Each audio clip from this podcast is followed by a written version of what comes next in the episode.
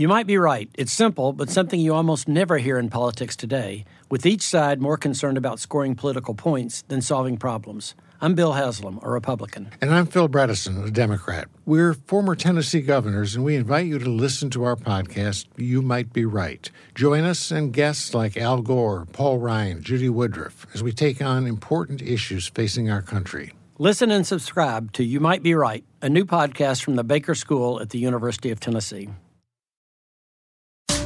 Welcome to The Megyn Kelly Show, your home for open, honest, and provocative conversations.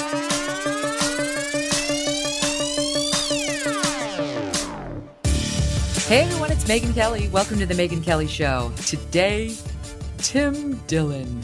You're going to love this. you want to laugh? Stay tuned. This guy is hilarious. He has been called the funniest philosopher of his generation, a genius. He was named one of the top 10 comics you need to know by Rolling Stone in 17, New York's funniest uh, at Caroline's in 16, and he's been putting out hilarious videos on social media that caught my attention and made me fall for this guy. He's just, he's spectacular. Did a thing on um, the Viking, on the Capitol Hill riot, which I had to say, you know, like that day we all needed a laugh, and he put it out like the day after and uh, sort of broke the frost in a way, which I really appreciated. He did a great bit on Hilaria Baldwin, who he's got some thoughts on. I'll ask him. Um, and he's just sort of a, he is a social philosopher. He was big on Joe Rogan. He went on there not long ago with Alex Jones. Perhaps you heard news of that. Um, but I think you're going to like him a lot. So we'll get to Tim in just one second. But first, let's talk about the zebra.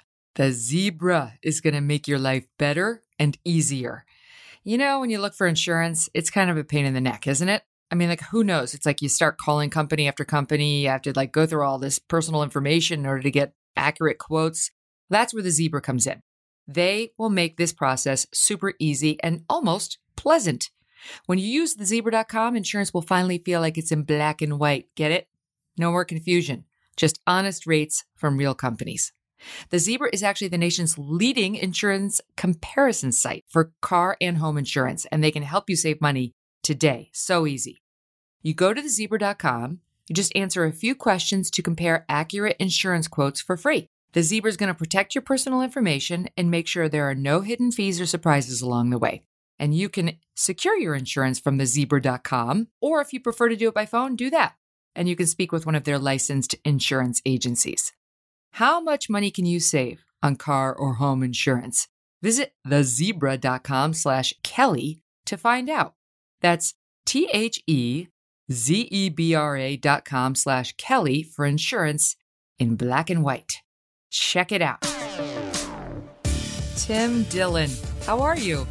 Good morning, Megyn. Thanks for having me. I really appreciate it. Oh, the pleasure is all mine. I uh, I've been following you on Twitter, and you're so funny. And uh, just the, the chance to talk to you was obviously what I was going to jump at. But then I started to read up on you and learn more about you. And I love Uh-oh. this description. I love this conservative leaning gay man from Long Island who says the average citizen might describe his aesthetic as retired detective. yeah. I think that's I think that might cover all the bases.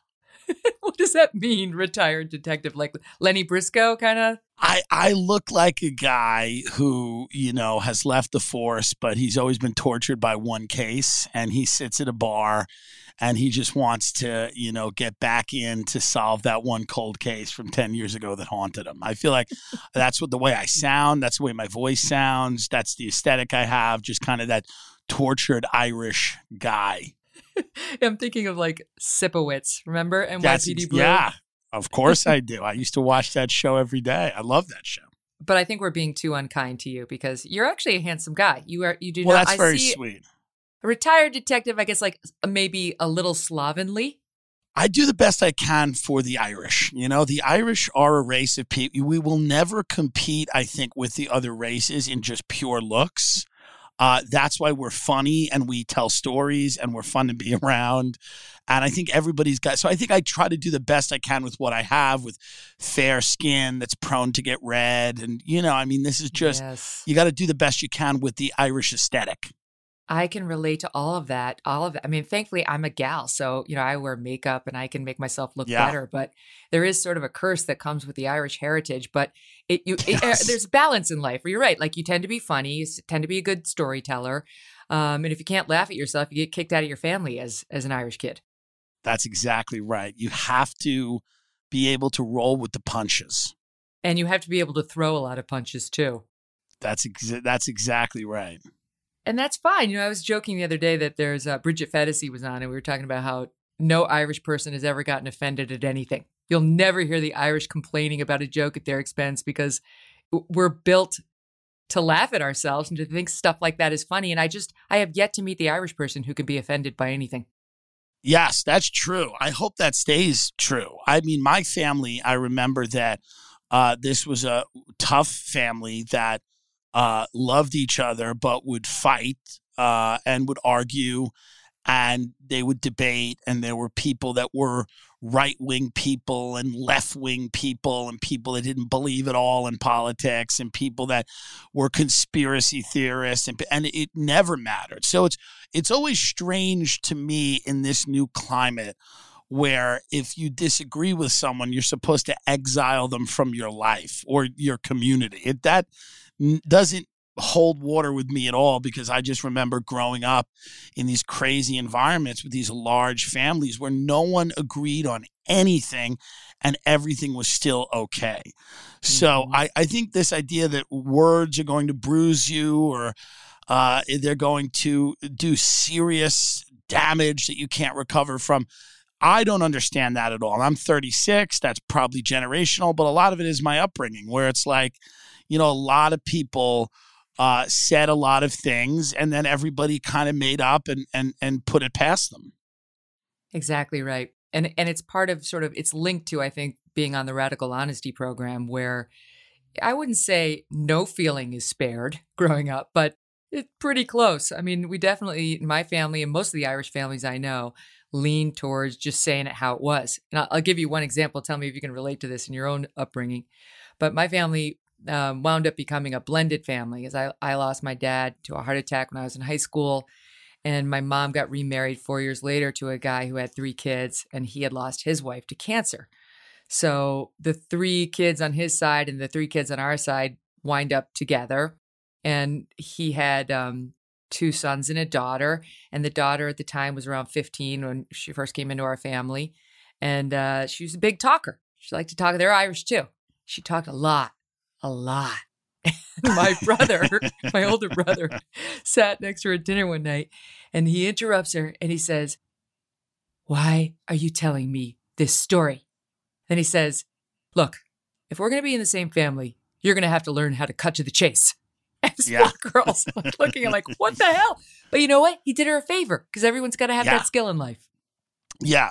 I mean, I, there's something beautiful about the Irish experience where it's like we feel like we're always underdogs. And I think that's part of it, right? So I think part of the Irish experience, and my family's really, I, you know, my grandfather came over from uh, Cork and my nanny was from Galway. And they, I mean, he came over at four years old and they were tough. And he grew up poor, and I mean really poor. Like they would move every time the rent was due. And I mean, he, he had a large family. And, uh, you know, he built a business. He ended up being a general contractor. It took him a long time, but he built a, a big, you know, beautiful house that he lived in in Long Island. He was a devoutly religious guy. He was very tough. He, uh, you know, I remember my father got in a bar fight. I think this was in my father's nose. My father's nose is still a little crooked. he called my grandfather and he goes, you know, if you if you gave me five thousand dollars, I could fix my nose. I think my grandfather was like, well, it's just a good thing you're not a model and hung up. So it was kind of like figure it out. You know, my grandfather had that attitude of like, he was a loving guy and he was generous, but he was also like, you got to figure your life out. Like, I think he had six, seven children. One of them died of cancer, sadly, but he was, it was old school. Like, it wasn't, you, you weren't going to get your hand held. Uh, you were loved and you were supported, but you were also expected to kind of go out and fight the way that they fought for whatever you wanted. And I think that that is, you know, kind of that enduring quality of like that underdog, you know, mentality that Irish people have. You know, now obviously we're not nearly, we weren't nearly as disadvantaged as African Americans or, or, or other groups of people, but I mean, the Irish kind of had a little bit of a time of it when they came to this country. So I think that that is um, part of uh, what makes us into these uh, storytellers. We talk a little too much. We we make a lot of jokes. We're we're trying to get a seat at the table, and I think that the way we try to do that is by wrestling the attention away from who's ever speaking and I mean, whatever we have to do. I mean, I have aunts that will stand up in the middle of a family party and start singing a song forcing everyone to just stare at them. I mean, my aunt would sing memories from cats. And I mean, she's a horrible singer, but we would all just, every year, we knew memories was coming when she had had a few drinks. And we all just had to sit and listen to that. And she would just out of nowhere start belting out, you know, midnight. And we'd all, okay, here we go. so it, it really was just a fight for attention. I think part of that, I guess, is that we all kind of feel like we're underdogs in a way. Mm-hmm. So do you have that? Do you do you love attention? I do. I mean, I do. And, you know, when you look back at my kid video, it's embarrassing. When I was two or three years old, I would be hamming it up in front of the camera and doing everything I can. I dump ice cream on my head. I do anything I could to get attention. You know, most comedians have that in them where they just wanted to be the center of attention. And no matter, you know, what, I mean, I, it's hard to watch because it's, um, they're just in, insufferable when you watch them because it's a kid who's just demanding everyone looks at him when he was two 3 mm-hmm. just going, I want all the eyeballs on me. So, but how does that parlay from, oh, Tim's so funny, you know, he's a class clown. God, that guy's hilarious, into, oh my God, he's trying to make a career out of it? Yeah. Well, you fail at a lot of other things. So that's important. I think failure is important. And we don't ever talk about failure. Every motivational speaker goes out and tells you how to succeed. And that's kind of maybe puts people at a disadvantage. I think you have to try the things that you're not suited for before you find the thing that you are suited for. And I tried a lot of things. I mean, I was in sales, I, I tried to, you know, be in finance. I was I was trying to live this life that wasn't for me. I, I love sales. Like I still like salespeople. I read about business and, you know, but it wasn't for me. I wasn't as good at it as I could be because I didn't work hard at it. And the reason I didn't work hard at it is I didn't really love it. And then when I found comedy when I was 25, I started pretty late. I found the thing that I loved enough to work so hard at that I would kind of sacrifice the rest of my life to just get good at this and to be good at it. Because when I was on stage, I felt like this is where I belonged. But it took a while to get there. It took, you know, mm-hmm. community college and it took debate club and it took majoring in political science, then dropping out because, and no offense, but all the people that were in politics and journalism were insufferable. None of them were true. fun. It would none of them were fun. I remember we would go to these debate tournaments and I beat these two girls that were on their way to Harvard and I was I was at a community college, you know, and they were crying afterwards and I was like, you know, and all these guys just wanted to talk about politics endlessly all night. And I was like, and I, you know, me, I'm trying to make jokes, I'm trying to have fun, and everybody took themselves so seriously. And I was just turned off by it. I'm like, I don't want to spend my life with these people. And, God, listen, we know that they exist and there's a reason for them. But I was just totally like turned off by that. So I'm like, well, I don't want to be in. And I thought I was going to be in that. I thought I was a debate guy and I was good at debate. I was really good at being a debate. And I was like, I want to, I'm going to be in politics. I'm going to run a presidential campaign. I'm going to be, you know, whatever the case may be. And, uh, you know, I was running around. I was like, you know, 19 years old, uh, you know, talking about how we have to honor our commitment to the people of Iraq. You know, I had no idea what I was talking about, but I'm like, this seems. I'm like, this seems. I was like hardcore evangelist of George W. Bush. Thought, you know, thought he was great. Thought everything we were doing was phenomenal. Now I look back on it, I'm like, yes, some of that probably wasn't the move, but I really was going hardcore into politics, and then I took a step t- took a step back, and I was like, all right, I'm going to do finance. I'm going to be a business guy because I just want to make money. And then I realized like I don't love money enough. Sadly, like I love making a good living, but like I don't love money enough to make my life just about money. So mm-hmm. then, at 25 years old, after the um, uh, the the you know 2008 when the, the the the market had collapsed, I was like, let me just see if I'm funny and see if I can be funny professionally, which I didn't even know what the route to it was. I had no, there was no blueprint. So I got into it at 25 when I kind of had nothing else going on, and I spent the last 10 years just getting as funny as I could on on every platform that I could. That sounds terrifying. I mean, I, first of all, I can relate to the first part so much, your experience of politics and and debate and media. Um, and actually, just listening to you explain it, just I was like, oh my god, this is my life too. I just wasn't as smart as you were to get out. You know, I just I spent so many years in it thinking like, why is everyone looking at me like I'm being inappropriate Yeah. again? You know, I just Right. I used well, to you say, did well. like, I mean, Megyn, I'm you a did bull in a china shop, right? That's how you I think, I think you did well. I think, in fact, I wasn't as smart as you were to keep going. Maybe. but feeling like a fish out of water is what I'm saying. Like you feel like Yes. I don't know why, but I don't. These people are looking at me like I'm inappropriate, and I think I'm hilarious. Right, right, right. I just remembered like going out after debate tournaments and we would like, you know, sit down at these restaurants and I was like, okay, so the debates are over, right? And then they never would end. I mean, it would never end. It would never end. So I was like, does this ever? Can we ever just goof around? Can we ever talk about anything else? Life is about more than politics. And this is something I tell people now. Life is about more. I mean, you know, my aunt called me the other day. She goes, now that, you know, because she was like hardcore, like, she would call me every day. Trump is uh, the worst thing that's ever happened to us, and blah, blah, blah. And coronavirus is killing every human being that's ever lived. And I'm like, okay, thank you. I don't need this, uh, you know, negativity. But I mean, every day she would call. And then finally, Biden got inaugurated and she called me and she goes, you know, me and your uncle, we went bird watching today and there were hawks in the trees. It was beautiful. And I'm like, you could have been doing that for the last four years. Like, Right. there were hawks in the trees. You chose to be miserable for four years. You chose that. And so to me, I'm like, there's just more to life than this endless, because most people, you're never going to meet Nancy Pelosi. Most of us, you know, I have uncles that, you know, Nancy Pelosi is the center of everything that bothers them. And I'm like, this is, Mhm. you'll never meet this woman. You're letting Mhm. someone affect you who you'll never meet and who has a, has some degree of control over you, but not nearly as much as you think. I mean, truly, not you. There's a lot you can do completely that doesn't involve what Nancy Pelosi does or doesn't do, or says or doesn't say. So to me, I've always been like, there's more to life than politics. And the people that were deeply into politics never felt like that to me. They were always like, no, this is the be all end all.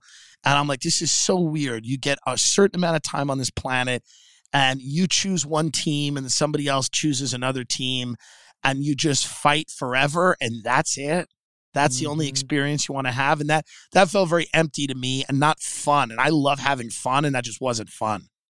So it reminds me of when I, I lived in DC for a little while and uh, I used to go out to the happy hours there. And this is, you know, I was much younger. I was whatever, 30 around there. And um, you'd get these guys coming over to you in the in the bar. First of all, all the women would be wearing sweater sets with pearls. And I was like, Right. what? Right. What? Right. and then all the guys uh, would come over and, and like in their suits, these are like young aides to congressmen on Capitol Hill. And everyone would assume you knew who their congressman was. It's like, I never, I never even heard of him. I certainly never heard of you. And I never even heard of your congressman. So I'm not impressed.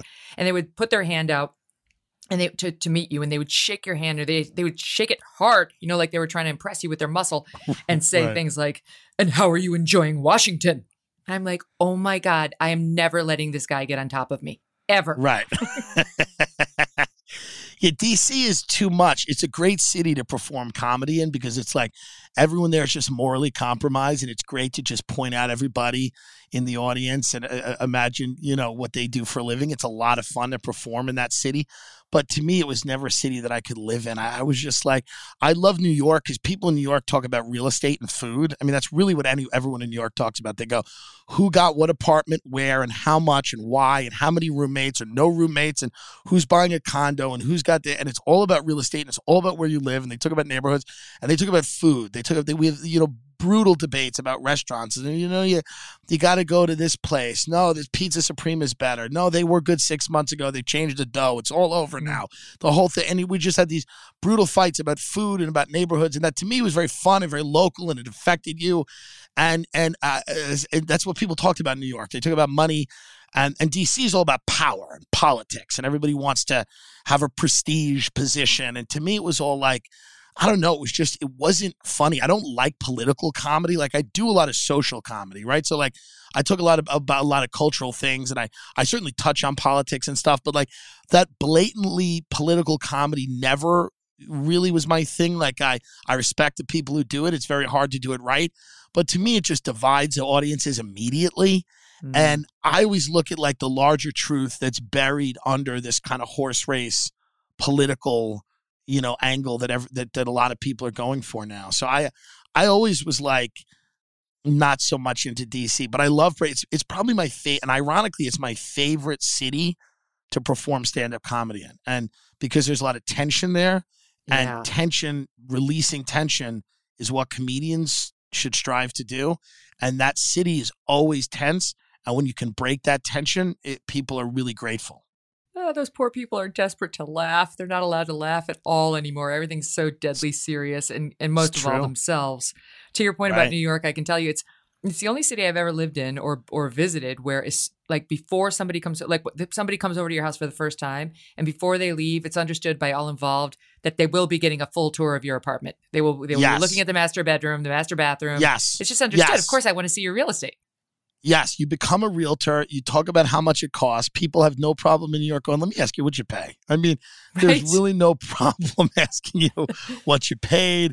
There's something fun about that to me. It's kind of fun. Real estate's hilarious to me.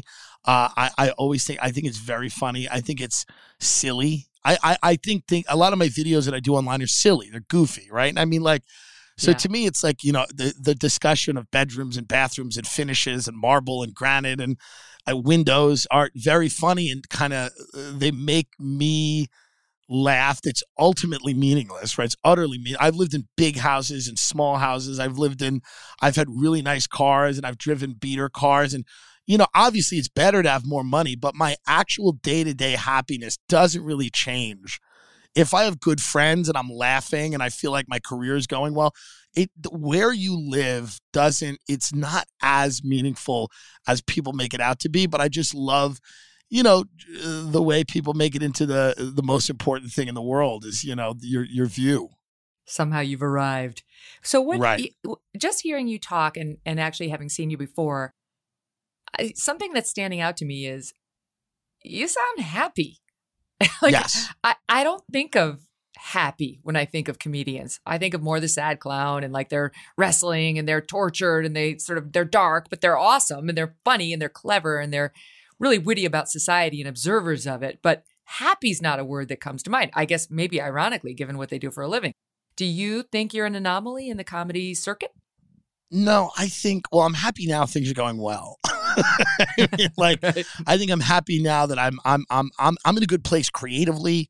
The things I'm proud of what I make. I'm proud of the show I do every week, the podcast. I'm I've gotten great opportunities to to do some of the biggest podcasts in the world, and guys like Joe Rogan have helped me out tremendously. And so the happiness I think just comes from the idea that I worked really hard at something for a long time, but now it's starting to like come together, and I have the freedom to do the things that I want to do. But like I think comedians.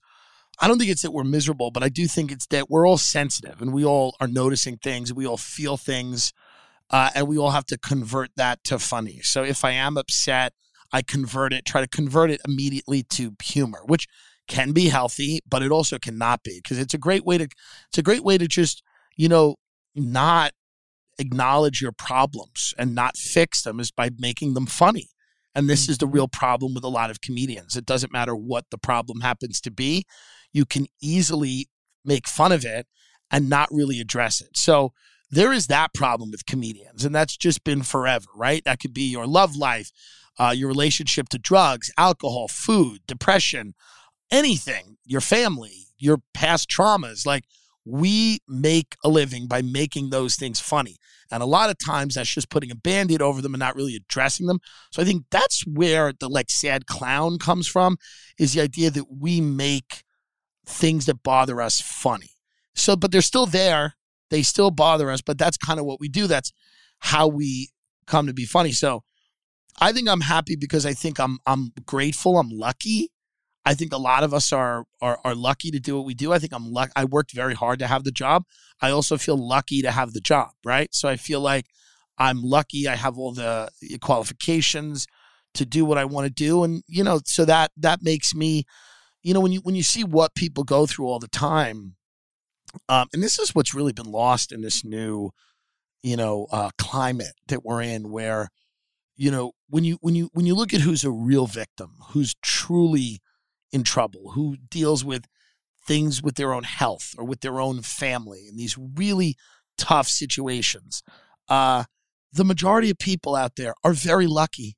The majority of us, I don't care where you come from or what you're dealing with. The majority of us are just lucky to be here, to live here, to be in this time, to have our health, to have functioning brains, to be able to work and pursue things that we want to do. So we can't ever lose sight of that. Now, a lot of times we do lose sight of that because we're human beings. But I think I try to remind myself that that at baseline here, I'm pretty lucky to be a comedian for a living in the year 2021 and to be able to earn money while many people are are in trouble and suffering because we have this horrible situation right now with with a shutdown and so I, I think that's where I try to derive the happiness from just perspective. Back to Tim in one second, but first, you never thought COVID could cost you your home, right? Well, it could, because cybercrime is up 75% in the midst of all these lockdowns. 75%. It's like the cyber criminals are bored and they found a new crime to commit and you're vulnerable. By far, the most serious cybercrime to worry about is home title theft, and most people have never heard of it. Cyber criminals, foreign and domestic, are now after our homes, and it's a lot easier to steal them than you'd think. No, not the bricks and mortar, but the title documents to our homes. They're all online now. And these thieves will find your home's title and then forge your signature on a quitclaim deed stating, oh, you sold your home to them. Then they'll take out loans on your home and leave you in debt. You don't even know any of this has happened until the late payment or eviction notices start arriving. Insurance doesn't cover you for this crime, and neither do common identity theft programs. And that's why you need to protect your home with Home Title Lock. The instant Home Title Lock detects someone tampering with your home's title, they will help shut it down. You go to HometitleLock.com, register your address to see if you're already a victim, and then use code RADIO to receive 30 free days of protection. That's code radio at hometitlelock.com, hometitlelock.com. So what do you make of the, you know, all these late night comedians going exactly the opposite way, right? They turn themselves from people who make you laugh into people who make you upset and sad, angry. You know, you, I haven't watched Yeah. Colbert during the entire Trump presidency, but I see the clips and Kimmel. God, they're so dark now. something happened and I, I've talked to a lot of smart people out here in LA, which I'm getting out of soon, going right to Texas. But uh, I talked to a lot of smart people here, um, and because I've I've always been interested in the in where this started, and it, and I think that it might have started with when Tina Fey did that really brilliant and funny impression of Sarah Palin on SNL, um, and it may have also started with Jon Stewart, an equally brilliant guy who did a very funny show called The Daily Show. But what started to happen eventually, uh, you know, was that people started to believe that their job uh, was to be a teacher, was to be uh, somebody who um, would affect culture with uh, political humor. And that it would not be for the sake of being funny. I mean, there's been political humor forever and I'm sure some of it was written with the intent that it would would you know affect people. But there became this idea, and it became rather explicit, that the job of a comedian was to move the needle in a meaningful way in the political world.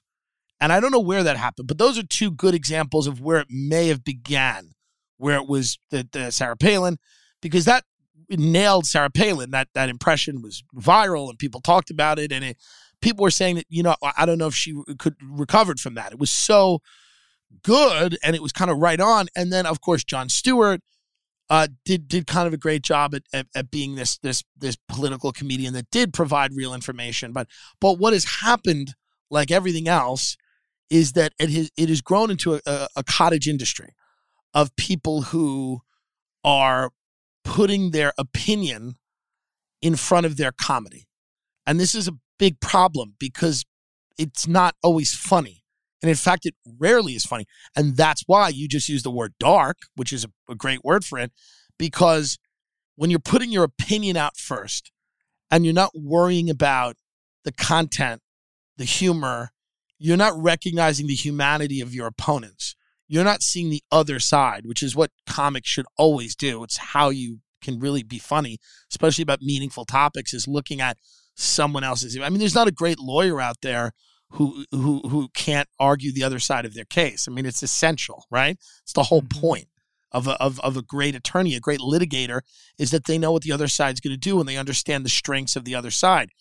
And, and I think he's a great comedian whose job is to make, you know, large numbers of strangers laugh. You have to kind of have some baseline respect for them as human beings. And when we turn everything into this endless, you know, festival of politics and politicized identities, we forget that the people that disagree with us are human beings and that those people um you know are not enemies.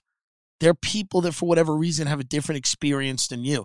So when i watch those late night hosts i go they're they're at, at the, the the best way to say it is they're not really doing their job and they're they've they've carved out this you know group of people that want to hear them say things they agree with similar to somebody on maybe Fox or MSNBC and to me it's not interesting and it's and it does get dark and it gets sad because they don't want to do it. You know when you look at Jimmy Kimmel he doesn't really want to do it.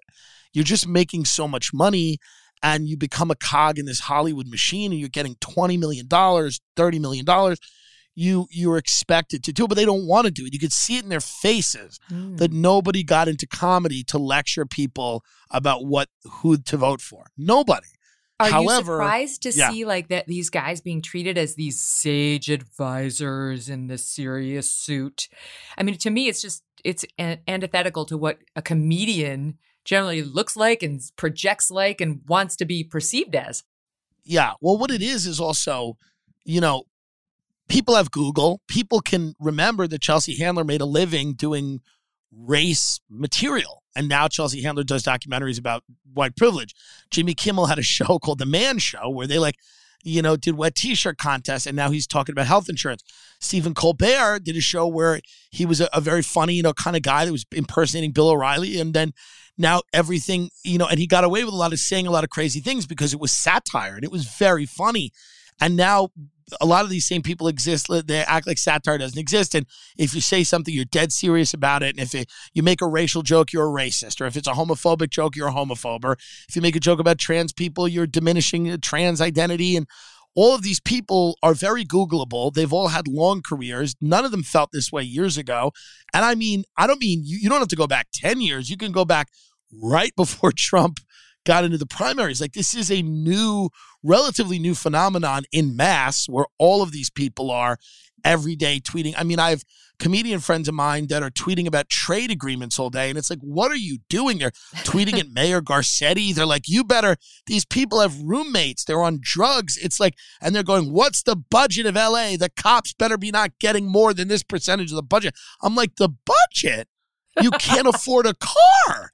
So it's, it's, it's a, it's a mind virus. Truly, it's a mind virus. And people like me have been, I think, pretty pretty well received, kind of pointing it out because a lot of people are going like, "Oh yeah, man, that's kind of the way I feel." Like they grew up watching these comics. These guys were very funny. Colbert, Kimmel, these guys were really really funny people. But now I think they feel that for whatever reason that that isn't their job. They have to do what they're doing. And I read something. Um, it was it was you. It was a it was a bit you were doing about him saying something like the comedians are the ones who get on stage and basically say we're fucked up, we're fat, we're we can't stop Yes. doing horrible things. It like only a psychopath would look at us and say, "Yes, show me the way." I mean, it's crazy. I mean, could you imagine going out to a nightclub and then asking the guy on stage for tax advice? We're, we've lost our minds here. I mean, this is completely insane. I don't go to my dentist, lay in the chair, and go, "Let's be funny now." You know, people got to specialize in things. You can't be everything, and this this flies in the face of a lot of the ethos of young people today who want to be everything. You know, they're like, I want to be a YouTuber and a rapper and a, a, a stock mogul, and I want to start an app, and I want to be a venture capitalist, and I want to be an artist and write three books, and I want to be a chef and have a line of.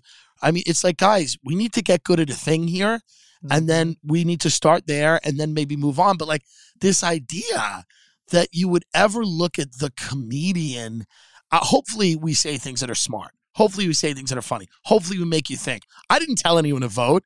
I mean, this was I got flack for this. People like people go like this to get a voting plan. I had comedians were going on Twitter going, "Get a vote, get a voting plan." What? What are we doing? What is what is a voting plan? Get get to the poll and vote. I mean, you all got a Popeyes chicken sandwich. You can vote. Like this idea that no one knows how to vote. We got to come up with a plan. We got to this and the idea that I, who put on wigs and say crazy things and I'm funny and a goofball, and and admit all these embarrassing things about my life. I'm going to tell you who to vote for. It's just not my job. It's not my job. If you want me to do that, then go somewhere else. Go find another person who's going to tell you to vote and then it's so important to vote. It's just to me, it's patronizing. I'm not patronizing you. If you're going to vote, you're going to vote. If you're not going to vote, you're not going to vote. It's absolutely none of my business.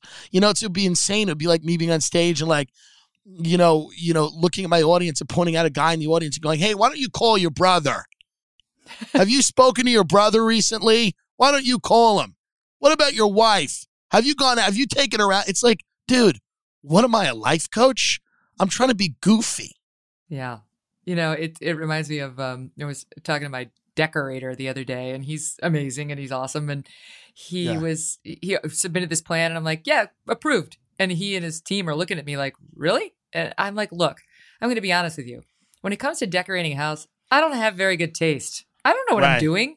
You want to talk about Syria? We can talk about Syria. But that I know how right. to do. But I don't know how to decorate a house." And they said, no one has ever said this to us in 30 years of doing this. Right. Right. Because everyone's an interior designer. Expert. Yeah. And we're, I mean, you if know? you leave it to us, I mean, we'll have lace curtains, everything will look like a funeral. You know, I'm very bad at it too because as an Irish person, I think everything should look like a wake. So I'm like, we should just have big curtains and big couches where everyone can sit down and tr- cry.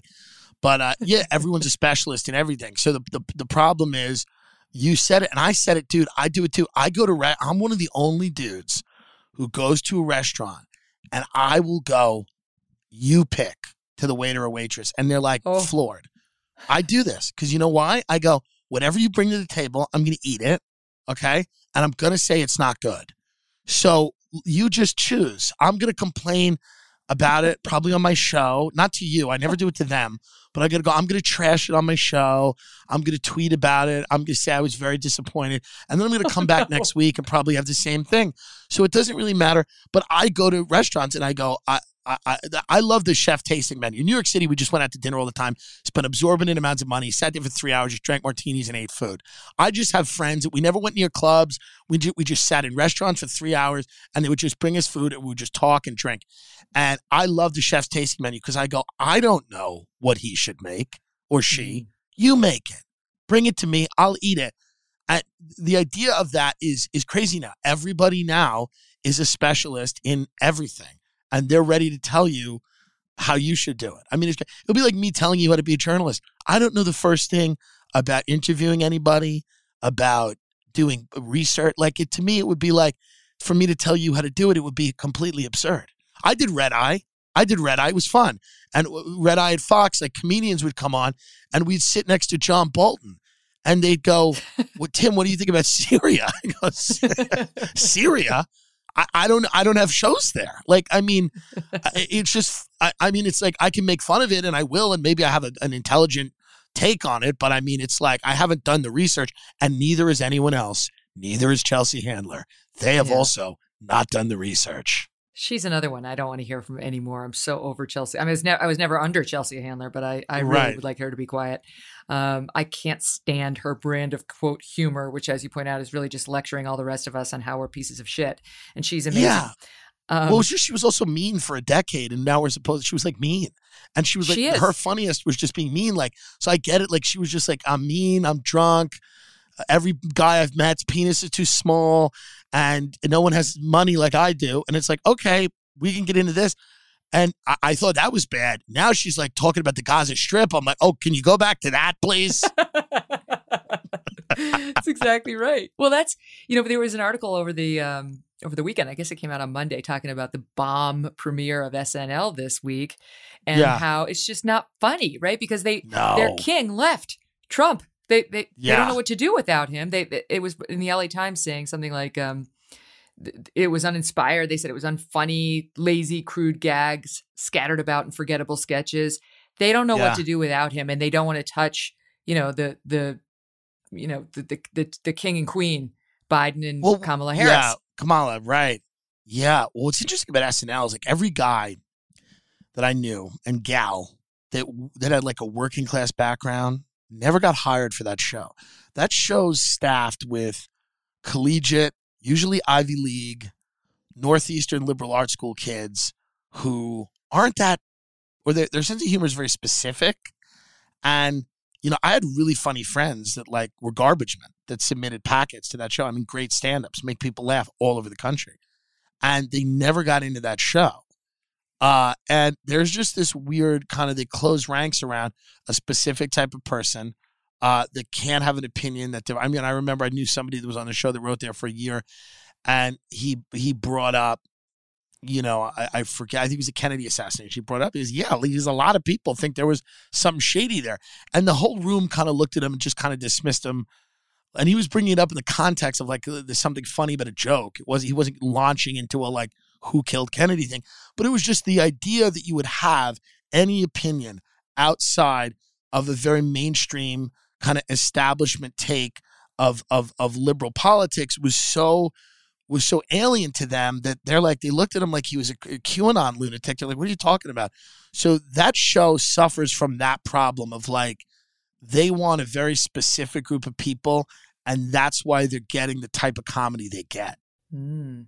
Well, that's interesting because remember they had Trump. He he was the guest host, and back in 2015, and then they they felt responsible for him winning. And Jimmy Kimmel, I mean Jimmy Fallon, gave him you know a normal late night, what used to be a normal late night interview, Right. and he messed up his hair, and then spent the next four years self-flagellating over it because you know he got flack for it. The mainstream press, like, oh my God, you gave him a pass. He's the devil incarnate, and you just sat there next to him laughing. And then Jimmy Fallon tried to play this role of a Stephen Colbert type, which was false and not believable. And he wasn't very good at it. And they're all like SNL and, and some of these guys, they, they seem to bear this sort of guilt when it comes to Trump and I don't know, his rise to the top and now their responsibility to sort of give Biden, I guess, a pass, which so far is what SNL has done. Well, it's also this weird delusion. It's like Trump had Trump's victory had nothing to do with SNL. It had nothing to do with Jimmy Fallon. This is like, again, they're, they're, they they continue to center themselves as the most important things in the universe. Um, Trump's rise had to do with a lot of people that were very frustrated with business as usual politics. And and Trump, in my in estimation, is kind of a little bit of a huckster. Had some good ideas, didn't do much, but you know, loved himself, loved Twitter, loved the rallies. But like his rise is kind of very easily explainable. It has nothing to do with like Jimmy Fallon tussling his hair. It was the idea that we had Jeb Bush going against Hillary Clinton. People like, is this an oligarchy? We're sick of Bushes and Clintons, and here is a, a a bomb that we can kind of throw at this hopelessly corrupt system. And that bomb was Donald Trump, who was incredibly funny and would say things that nobody had ever heard a politician say.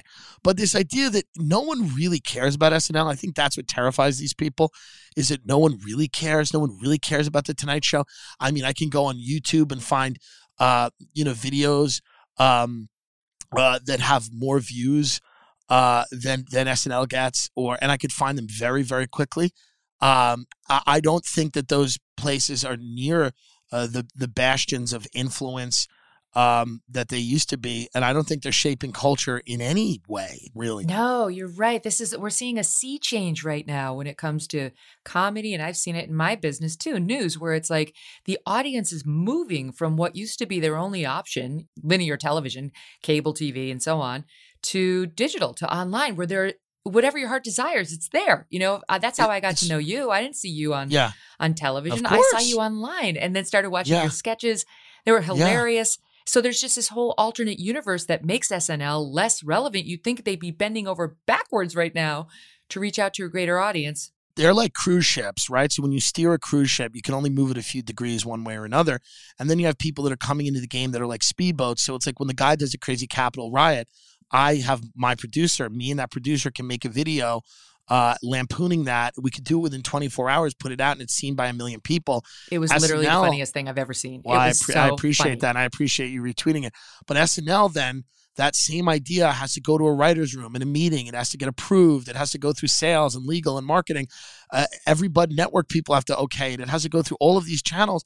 And then it gets made at the end of the week, seven days afterwards. The news cycle is kind of, you know, it doesn't hit as hard as if you can get. So, especially when it comes to comedy, speed is important brevity is mm-hmm. important. Putting out something that's quick and doing something in a few minutes that's just as funny and as shareable as something that people take a week to do. So I think that is really where things are heading. They're heading to these very, you know, kind of independent. Now, obviously, people always consolidate, and it's human nature to kind of collaborate and consolidate. So I, I'm not saying that these shows will die per se, or maybe they'll emerge in other forms, but like, you know, you don't have a chance in hell to compete with people that are utilizing the internet in a smart way to build a fan base. You just don't. I mean, it, you know, it, I, I think that's the real thing that they're reckoning with right now on TV, on Comedy Central.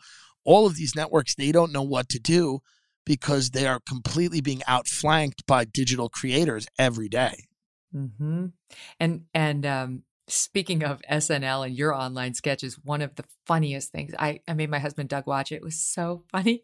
I've watched it twice just because it brought me such pleasure. Was your bit on Hilaria Baldwin, who oh, yeah. who you say we're we're being far too tough on. We really need to go easier on Hilaria.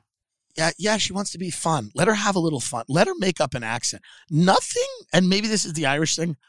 I can't for the life of me can I don't understand why certain things bother people.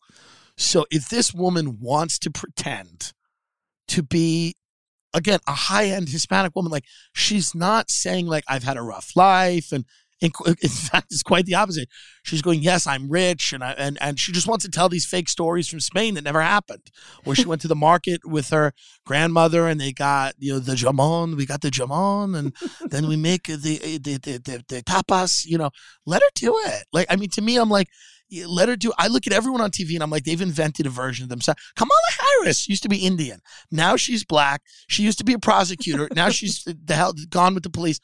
She's. I, I don't know what the hell's going on. So everybody's inventing versions of themselves in this country constantly. Why do I have to care about Hilaria Baldwin? She's not making laws. You know, like I'm more worried about Elizabeth Warren because I used to be a Native American.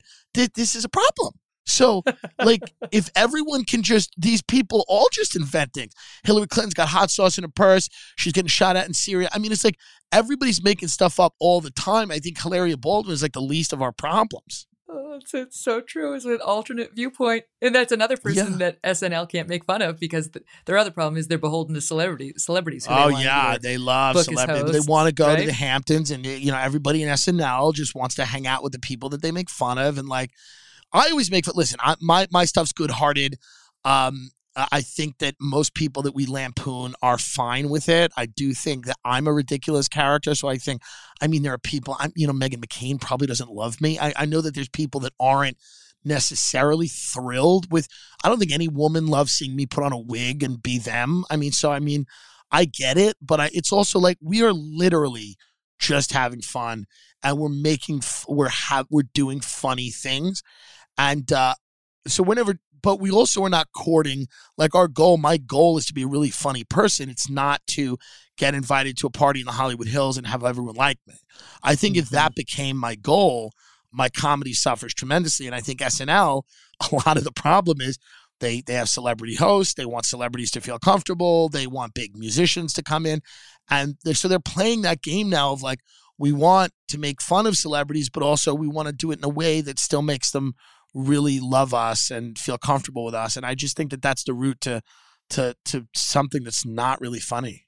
Well, and now they're, you know, SNL, you mentioned how the, they have a preference for these Northeastern, well educated, uh, advanced degree people. And, you know, that's true of NBC on a, sure. a, larger basis too. And NBC News, they, they don't hire the people from the from the B tier schools. And I would suggest to you the news product shows that in a way that's not so great for getting numbers. Um, but now SNL and other comedians have to worry about the, the woke craziness going on right now because you yes. know how it is. You can't touch anything or you're a nist. You're some sort of a nist, racist, yeah. sexist, you know, take your take your pick. And yeah. I remember just just as like a small I remember something like I remember the stuff starting to creep into our language. I don't know, let's say 15 years ago. Where like you can't say that or you can't do this. And I wasn't even trying to be funny. I, I didn't know this was a, considered a derogatory term, but I got in trouble at one point on the air at Fox because I referred to, I said, uh, the, you know, the guy committed the crime and they took him away in the paddy wagon. And they're like, oh, you right. can't say that. I'm I like, after I got off the air, I'm like, why not? They're like, it's, it's racist against Irish people. I'm like, uh, back to our original point, like, no, it isn't. We're fine. Yeah, you know, right. will get yeah. one email from an Irish person. But, we'll but also, how? How is it? Ra-? And I learned at that time, it, the paddy wagon is uh, is like a reference to all the paddies who are out there boozing it up, you know, having their too many beers and right. causing trouble, getting arrested. Okay, so you can't say. It. But now, of course, our woke world is is lost its ever loving mind, and it's it's crossed over. The latest story that was in the news this week was I don't know if you saw this, but uh, how how Bernie Sanders is getting attacked as it was his privilege. That photo of him with the big yes. mittens that went viral. Yes. Um, there's some San Francisco high school teacher who wrote a, a piece. Yes. I pulled it. I pulled a quote. Here it is. Um, what she saw was a wealthy, incredibly well educated, and privileged white man showing up for perhaps the most important ritual of the decade in a puffy jacket and huge mittens. It manifests privilege, white privilege, male privilege, and class privilege in ways her students could see and feel, Tim. Yeah, I mean it's it's a you know the the term is mind virus. You know the term is it's a disease. It's gone to the brain. It is spread. Uh, it is, it invasion of the body snatchers. It is a zombie movie. Uh, it is it. I mean it really truly is all of these things. Um, the way I feel about when you look at entertainment, I go, people got to opt out, right? So if you're an entertainer and you're a funny person, you need to build your own fan base. You need to do it online until you're not able to do that. Uh, you know, you you have to just opt out. You can't play the game. You can't try to get on SNL.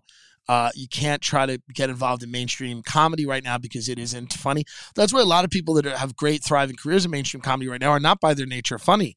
They are, um, you know, careerists. They are people who know what to say, how to say it. They love office politics. Uh, they love virtue signaling. They love having the right positions and the right package. And those people mm-hmm. do very well in writers' rooms at NBC and CBS, and and and uh, uh, and those are the people who are, um, you know, running HBO and running Netflix, and th- those are the people that are, you know, for the most part, the the dominant cultural mode is you know get a, go along get along don't ruffle feathers don't rock the boat and wherever the prevailing winds of the day are, you just got to have no opinions and not really. You got to be liquid. You got to take the shape of your container. So, and that's what Hollywood is. People don't realize that. Uh, Hollywood is people, for the most part, that don't have strong opinions. They are really able to con. They're very malleable and they're able to, you know, whichever way the wind is blowing. Okay, are we unwoke this year? Are we woke this year? Is this year the year of elevating uh, Asian people? Is it the year of elevating uh, Middle Eastern people? Is it the gay year? Is it the trans year? they don't care. Their job is to to buy a ten million dollar house in Beverly Hills and pay the mortgage. So whatever does that. But if you're a comedian, you're a digital creator, you're a podcaster, you're an independent person. You have a voice, a perspective. You're funny. You need to just build your own fan base outside of that system because that system's collapsing. I talked to Barry yes. about this, and we were talking about rebuilding society, or at least building a new thread in society, so that normal people who don't want to live like this, as Douglas Murray put it, w- having to worry about secret trap doors opening up underneath right. you, no matter what yes. you say and do. Um, and, and the digital world is going to have to be a major part of that, right? Because I do think yes. linear television has been overtaken by people like that. And most of us don't want to live like that or have to consume information or entertainment like that. So, but you you know as well as I do that the digital world digital world is not secure either, and we saw that yes. after the whole Capitol Hill riot with Parler being taken down and Trump getting booted off Twitter, and now all these YouTube videos get censored. And I worry. I mean, I'm sure you do too about what about yes. this lane? This lane is not secure either. I mean, it's a lane where I I'm, I'm trying to make money in three to five years, and I'm trying to make enough money. That's part of the move to Texas because you know, if I if I live in Cali, listen, I love Cali. I think it's a great city, but like you know, Cali's like okay. So then you get a house in Malibu, and then you got to get a house in Bel Air. It's like it's a no end to up, right? It's like you got to constantly make more money every year, and be bigger and bigger and you make more and more compromises and more and more sacrifices and so the part of the move to austin texas for me uh, other than the fact that yeah i think joe rogan who's a good friend of mine is going to try to really build a thriving community down there is that i want to really make my money now because I am and I want to save it. I don't want to give it all to Gavin Newsom. I want to save my money for the exact reason you said. I don't know what's coming down the pike. I'm a cynical guy by nature. It terrifies me that a joke I make can be taken the wrong way and I can lose. Yeah. So what I'm trying to do is build a digital infrastructure where I can have fans. I have an email list. I have a group of people that like what I do. And I'm living in a state where I don't have to give all of my money away and the cost of living is less. And all of that is really because I don't know what's coming down the pike. And it is terrifying for anybody whose whose career primarily exists online. I, that's why I, I, you know, I I try to just be funny. But again, is that going to be a defense, right? I mean, you know, if you tweet a man could not get pregnant today in 2021, you could lose your Twitter account. Okay. I don't know what statement that's going to be in three years. So if you say, which was biological in the textbook and still is, uh, if you tweet something like that, you could lose your entire Twitter. So I don't know what that statement's going to be in 24 months, 36 months, but I'm I'm not my outlook isn't positive. Yeah. I know, and now they're trying to crack down on podcasts too. So they're, sure soon, soon they're going to be going through the podcast with a with a fine tooth comb, trying to find offensive stuff, which will be no problem whatsoever. Um, but you know, the the reach of big tech is getting wider and I think we got to get into tech. You know, so I'm in this. I'm on this app Clubhouse all the time, and I'm talking to people that are in the tech space. There is a group of people that do not want this in tech. They are by no means the majority, but there is a group of people that love comedy, like comedians, understand freedom, know that people need freedom of expression. And I think for whatever reason, like they, they're, I hope they gain more power and I hope they get, uh, you know, more of a foothold on what's going on. I talk to some of these people. I know some of these people. I know billionaire founders of apps that text me, I love your video, this, that, the other thing. So there are people in that space that are very successful that love you, that love, you know, the people that we know and respect. And like, so I'm hoping that there's a fight. Like I'm I'm hoping that there is some type of, you know, pushback against this. I just don't know how successful it'll be. Oh no, no. I mean, there is a fight. It's on. It's on on many fronts, right. not just on the digital world. I don't like right. that um, app you just mentioned. What's it called again? Clubhouse. Clubhouse. I'm I do not like that because it. It, it. makes me feel like I felt in high school when I didn't get invited to the cool party, and you're like, I know, well, but I feel, uh, but I I did get invited. I know. Screw you. I, you know, my friends tell me they're like, I don't like the way it, it says about our society that you need an invite to get on because I didn't get an invite. And I go, okay. but it's it's very chi- it's very childish, and sometimes we have to indulge our base, carnal, childish, ridiculous id you know, and that's uh, but it's hilarious. They'll let everyone on eventually, and you could you can get on. Megyn Kelly could clearly get on a clubhouse.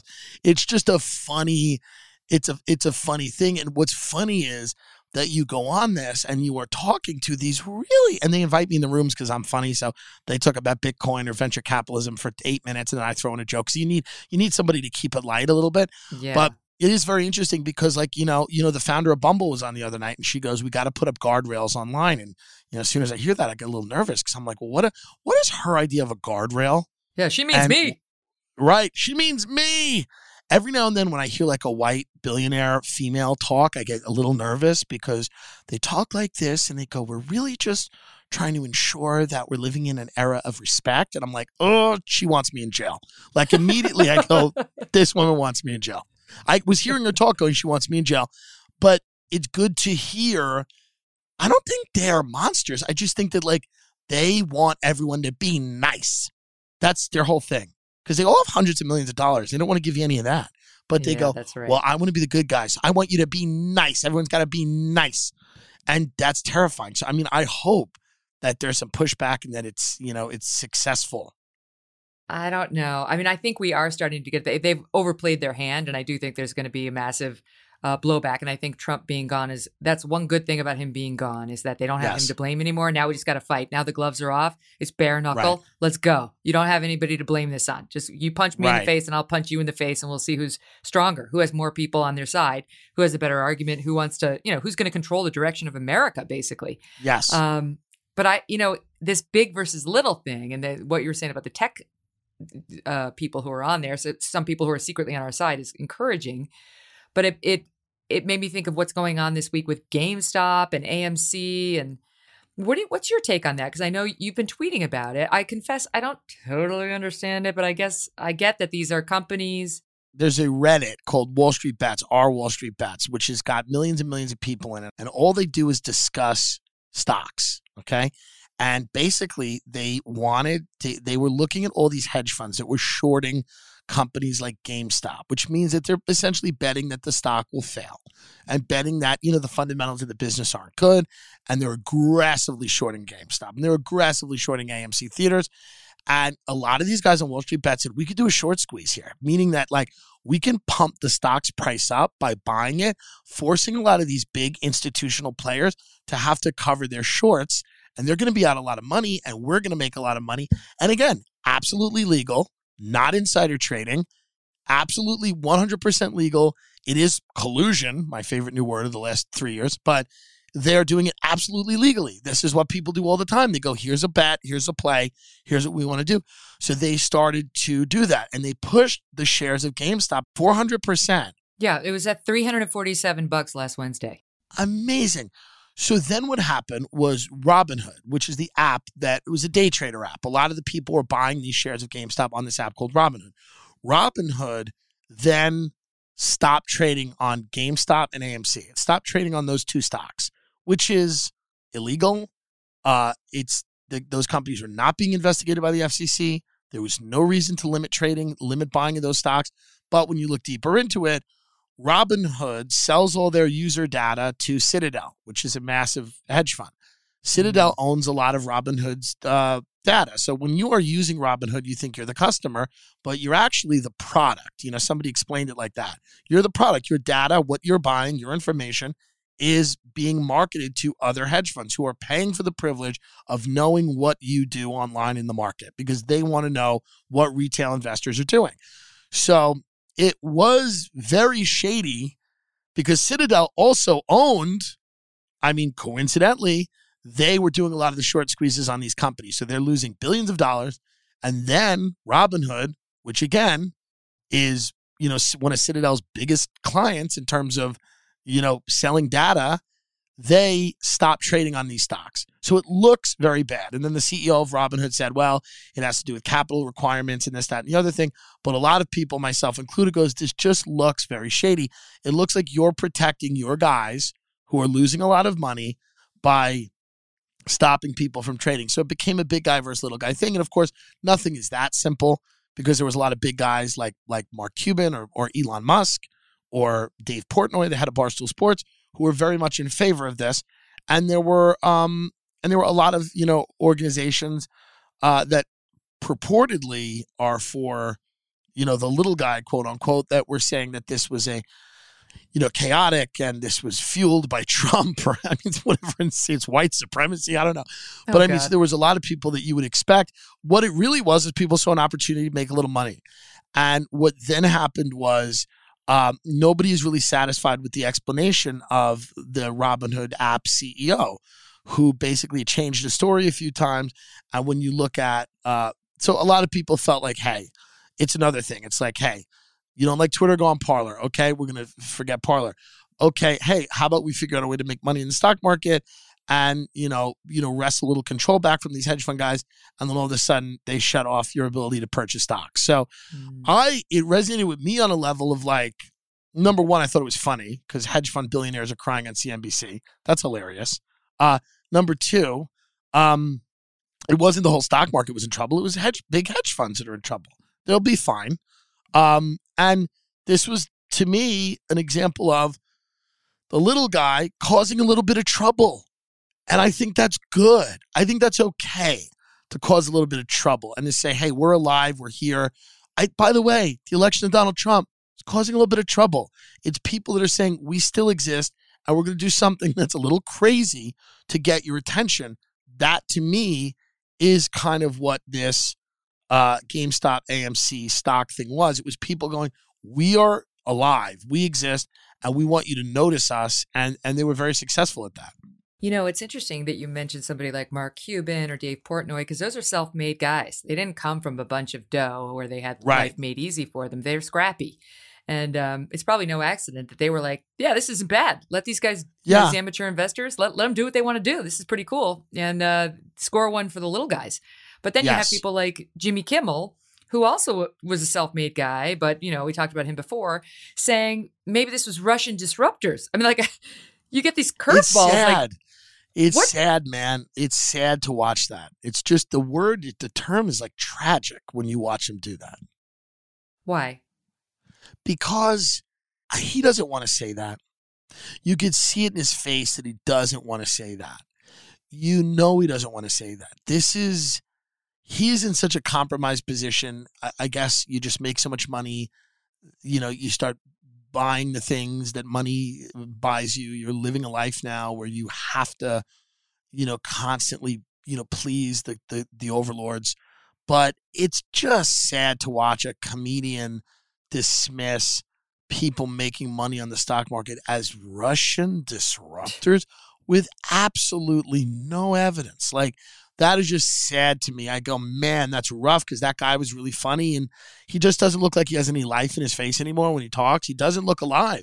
And I think I tweeted like he doesn't look like he has a soul, which was it's a little extreme, but it really does. He looks like just somebody who's his his sense of of of of of, of, of not only comedy but just being alive seems to have been robbed from him. So that's that's what's sad to me. He just feels like his reactions aren't his own reactions. His words aren't his own words. He seems like a vessel. And I don't know where he's getting this information from, but I imagine it's from people that have an interest in putting it out there. So Well, but To me, to me, yeah, it was interesting scary. because you you picked up it. I heard you on Joe Rogan. You were talking a little bit about Ellen, and yeah, and I I think they're suffering from the same thing. Like it- you can get to the point where you've been so successful, you've made so much money, and you cir- travel in these circles that are so elite that you forget your humanity. You forget who you are. Forget how to yes. relate to real people and what matters to real people. And I agree with you. She she seems like she's not a nice person. He seems like he's crossed over to this place where he just wants to preserve this empire he's built. Um, you know, he says he won't even do he, he doesn't want people who disagree with him on things like the Second Amendment or healthcare watching his show. Okay, fine. Right. You know, w- we Right. won't. Um, and Ellen seems like she's in the same place. She's got like 75 houses all over the world, perfectly Right. decorated. She probably spends one day every three years in each one. And people are like, I don't know, she's really nice. It's like, well, guess what? I can tell you, she's not. The people who who know her, Yeah. who work for her, have, have told us. They've told us. The real story to me is always more interesting than the facade and i think that's why i'm a comic versus another type of person like i don't buy when i see somebody i don't buy it always and i'm like what is what's really going on there? And i know how hard it is to succeed or even on the small level that i have in, in, in, the entertainment business very tough. Ellen's worked very very hard to get where she has but it's also like she hasn't spent a ton of time thinking about other people. This is not how you get to be Ellen DeGeneres, right? It's not how you get to be Chelsea Handler. It's not how you get to be Matt Damon. That how you get to be that is focusing on yourself. You focus on your career, your craft. I mean, this is really the, like nobody wants to talk about this, but like then you get to this position where you're thrust into the public spotlight, and then you you take on this role of like that everything you do is this altruistic pursuit and you're trying to help people and take care of people. But the reality is, you don't really know how to do that. A lot more goes into that than you would imagine. A lot of your ideas aren't needed. You're not an expert. You've spent no real time doing research. You haven't met the people you purport to care about. That's the other thing. You haven't met any of these people. You don't know what they need. And so it's this crazy idea. It's very patronizing to believe that just because you have succeeded in this business, you've made oodles of money, gobs of money, that you somehow are in a better position to tell people what they need and what's going to give them a meaningful life. It's like, to me, I've never had an interest in that. I've never had an interest in looking at people and going, here's what you need and and here's who should give it to you. I, I don't have an interest in that. But I guess at a certain point, when you've succeeded uh, and you, you just, you know, and an interviewer asks you, like, hey, how did you succeed? You can't give the answer. You can't be like, well, you know, I sacrificed so much for years and I really didn't speak to my friends or family and I just networked. I had to step on a bunch of people's heads. You know, I barely ate. I hollowed my soul out. I learned to deal with rejection. I turned off all my emotions. The term is probably sociopath, or at least I was on the spectrum. You know, I didn't feel for many years. I would go to Christmas and look at all these simpletons and be disgusted by them. And I just started to become, you know, you can't do that. You have to go like, you know what's really important? The planet and global warming and the Green New Deal. So it's like, it's a lack of honesty. All of this comes from just a lack of honesty and and who's willing to accept it. And a lot of people are willing to accept the version of Ellen that she puts out to them because it's nicer and more comforting. But to me, I'm like, it's not interesting and it's certainly not funny. Can I ask you about um, who came to mind when you were saying that was Prince Harry? Uh, because right. you know he Meghan he married Meghan Markle, and then not long ago he talked about how he'd had an awakening, an awakening on on yes. white privilege and racism yes. that that we're living in a world created by white people for white people. Meanwhile, this is Prince Harry. He's talking to right. us from his castle, or at least had recently left it, and he's trying to lecture right. the rest of us on white privilege. By the way, the guy w- was wearing a Nazi uniform for Halloween when he was a teenager, so it's like, okay, fine, he might have had a revelation, but like maybe right. he's not the best person to be lecturing us on white privilege. It's also like these people are wrong. Like Japan's doing great. China's like there are lots of countries that have been thriving. Like to say it's a world created by white people, you're talking about the the post colonial era. You're ignoring antiquity. You're ignoring the ancient world. You're ignoring like these vast, amazing empires that existed with Persians and Assyrians and all these. But it's the insane Africa. Go back to Africa. Like it's just this ignorance of history. It's like uh, all history starts in the period of European colonialism, they're actually dumb. Like, I, I, think that's also the problem. They're like not that smart. It's like, it's really this whole thing. I see cancel culture and all this is like, it's the revenge of the mediocre. These are mediocre thinkers. They're mediocre uh, academics and they're, and they're just elevating themselves uh by you know they're not that smart i mean if you look listen to somebody like camille paglia listen to somebody who's actually intelligent whether you agree with them or not, these people are actually they have a command of of history and what they're talking about. It's like to ignore the the hundreds of years, thousands of years of history uh, that predate all of your you know cute black and white assumptions about everything. It's uh, it's absurd. It's just it's again it's an ignorance of history that's baffling. A lot of these people have it. To say that this is a world created by white people for white people, we all know that race is a major problem, eh, you know, and, and has been forever. And it, it, it's not exclusive to white people, even though the white people, certainly in this part of the world, have, have practiced it and limited people's rights. And we all know that that's bad and has to change. But at the end of the day, it are you diminishing the accomplishments of like the Sumerians? Like, what are you talking about? Like, are you diminishing the accomplishments of, of, of mathematics that were, you know, that were happening in the Fertile Crescent? Like, these people are just, I don't know I don't know where they went to school, but I, I hope some of them get a refund. Do you run your own business?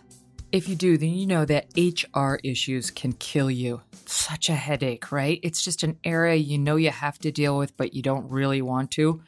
Wrongful termination suits, minimum wage requirements, labor regulations, uh, and HR manager salaries aren't cheap either. An average of 70,000 bucks a year. That's where Bambee comes in. B A M B E E. This company was created specifically to help small businesses. You can get a dedicated HR manager, craft HR policy, and maintain your compliance all for just $99 a month. How about that? Less than 100 bucks a month. That's much better than 70,000 a year. With Bambee, you can change HR from your biggest liability to your biggest strength. Your dedicated HR manager will be available by phone, email, or via real time chat. From onboarding, I guess that's the fancy way of saying hiring, to terminations, that we understand, they'll customize your policies to fit your business and they'll help you manage your employees day to day, all again for $99 a month. Month to month, no hidden fees. You can cancel anytime. How about that? You could cancel the HR manager who you've been using to cancel all the other people. but hopefully you won't have to. You know you didn't start your business because you wanted to spend time on HR compliance. So let Bambee help and get your free HR audit today.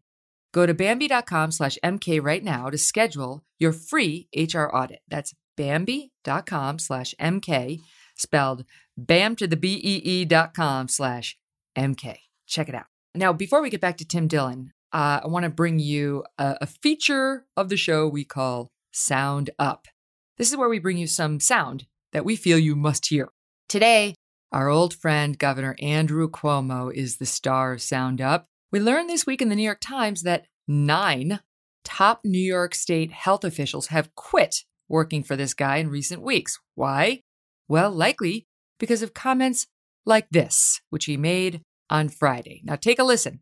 You may have heard the very short comment at the beginning of this soundbite we're going to play for you. It got some media play, but very little attention was paid to the full comment, which is about as smug and gross as, well, just about any of other of Andrew Cuomo's previous comments. Listen. When I say experts in air quotes, uh, it sounds like I'm saying I don't really trust the experts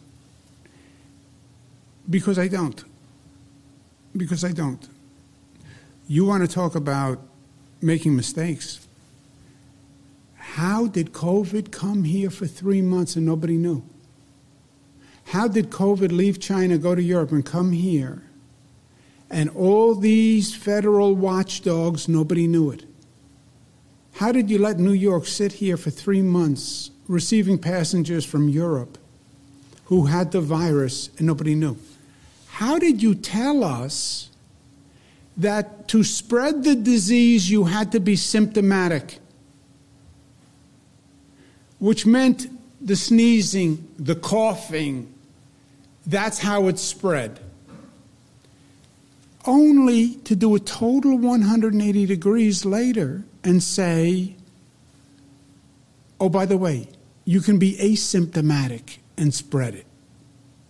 What? That's all the difference in the world. It got into nursing homes because it was here before anyone knew. It was brought in by staff, it was brought in by visitors.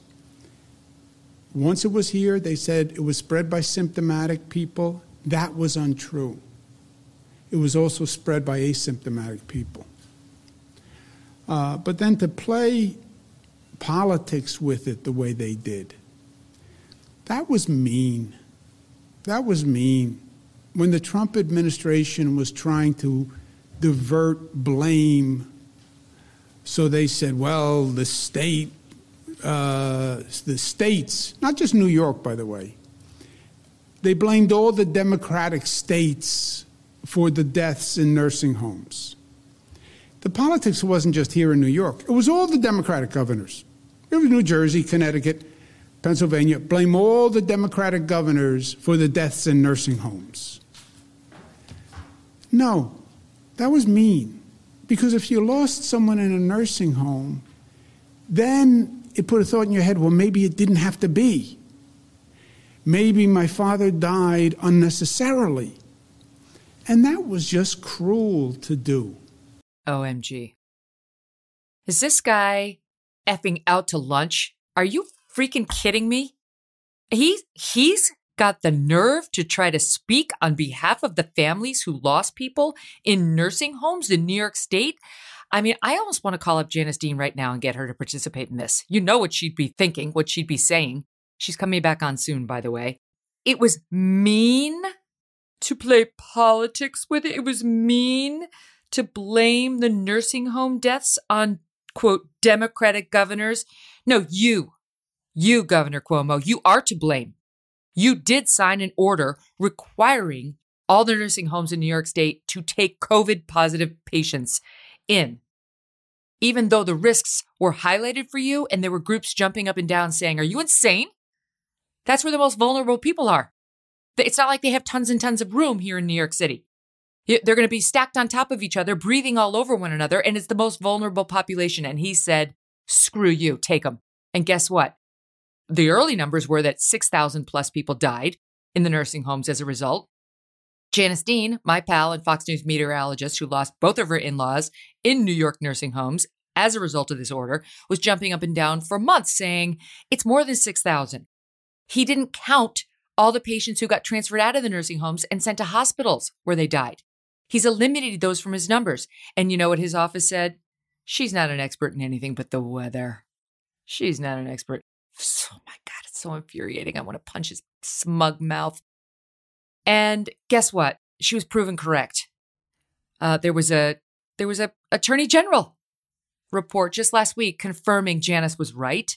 He way undercounted the deaths in the nursing, nursing homes. Why? To make himself look better. And now he's got the nerve to come out and play the victim. It's mean for anyone to say that he's responsible. And don't try to lump yourself in with all the Democratic governors. You did it. You, Mr. New York Tough.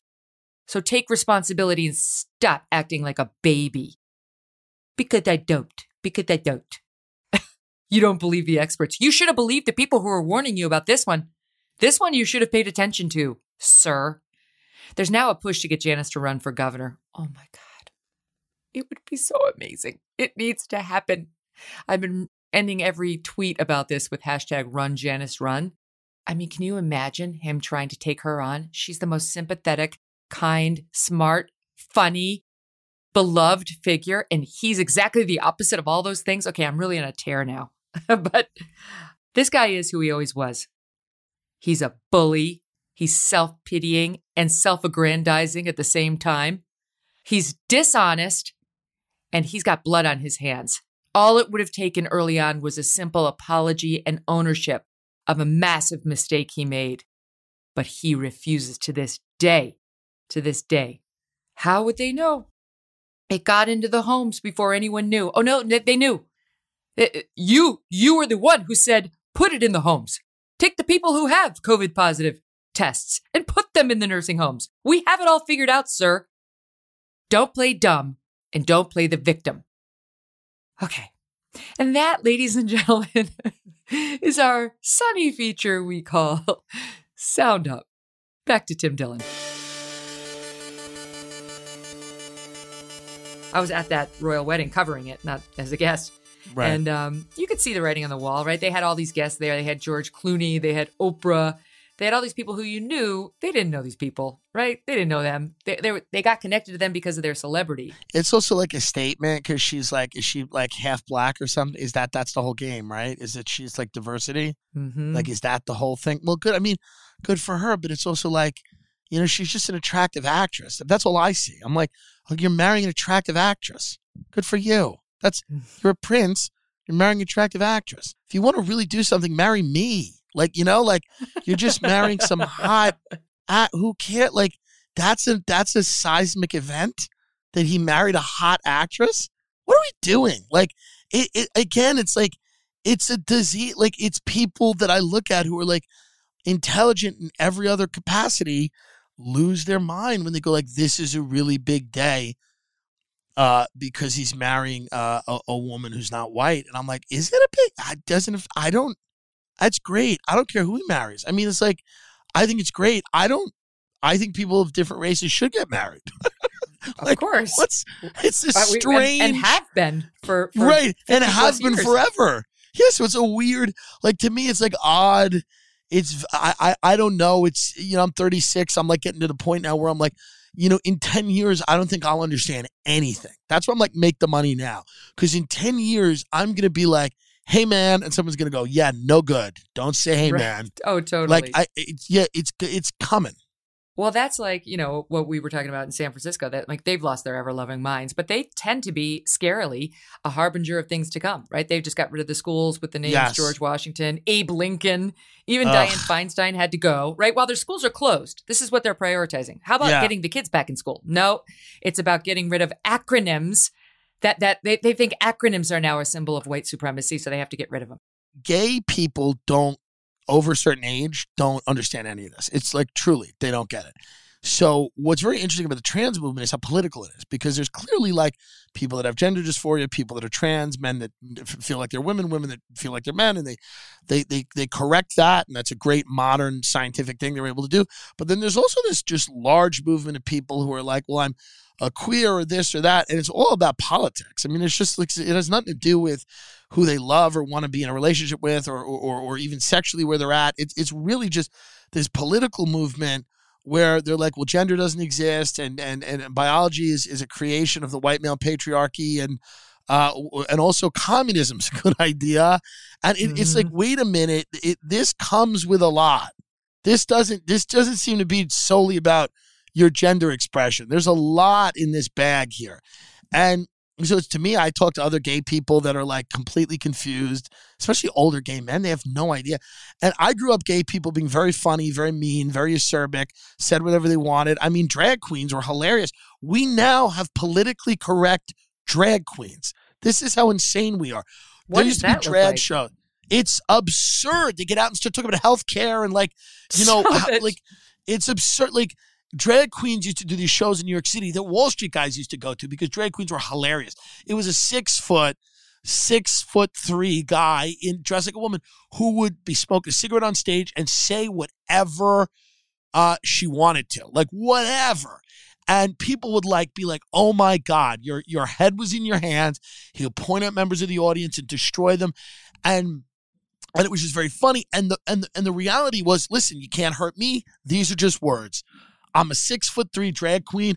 I take the subway home, and if you if you start a fight with me, you're gonna get a fight because these were tough people. They're very very tough, and the whole idea here was that words are cheap.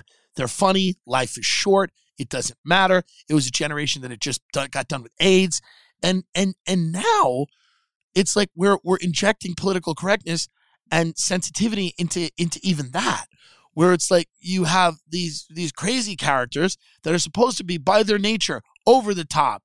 They're not depicting women. They're depicting this crazy idea of drag that's supposed to be really funny and inappropriate and and not mainstream and and outside of the lines by its very nature.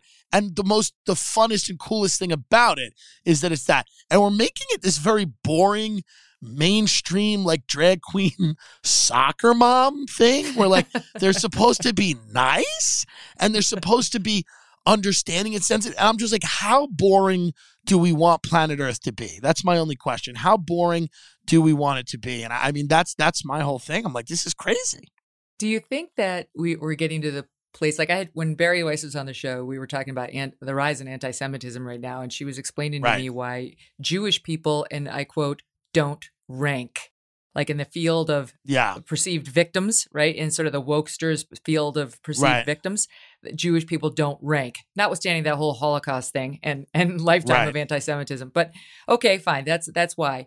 And and I kind of feel like the same thing is happening to gays and lesbians. Like it's no longer yeah. exciting.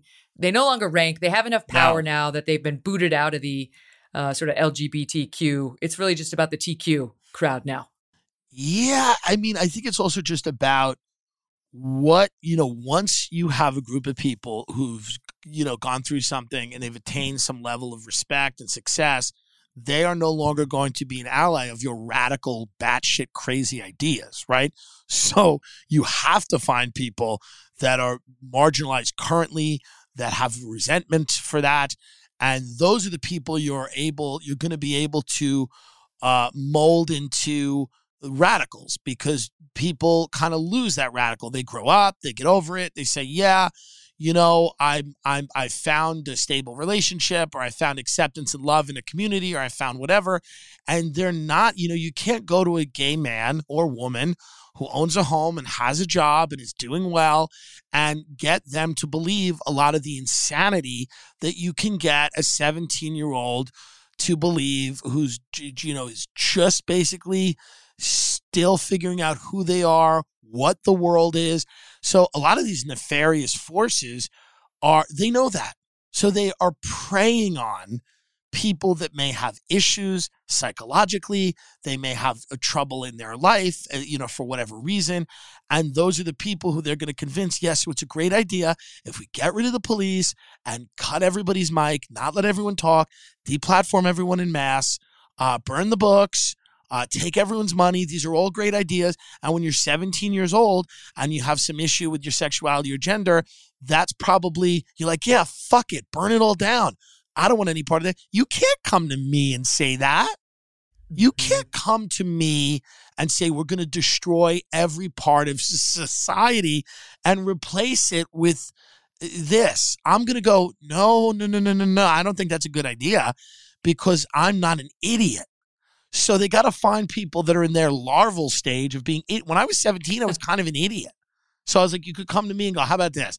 How about we steal all your parents' money, take their, you know, and I might go, yeah, that's a good idea, you know? Uh, mm-hmm. When you grow up, you start going, oh, yeah, we can't do that. It's actually not going to work. Whatever's coming down the pike is worse. You people terrify me more than homophobes ever have. Uh, and uh, yeah, no good. So so that's what it is. It's finding people that are really amenable to the message. It's like how do we get this message in the heads of people that are most gay guys are having fun. They don't really care. They go out, they drink, they they hook up, they have fun. This is not they're not they don't they're not sitting there reading Karl Marx. I mean, it's like it's this weird sexless generation of asexual weirdos that just are, you know, rehashing these genocidal ideologies and saying that these are a good idea now.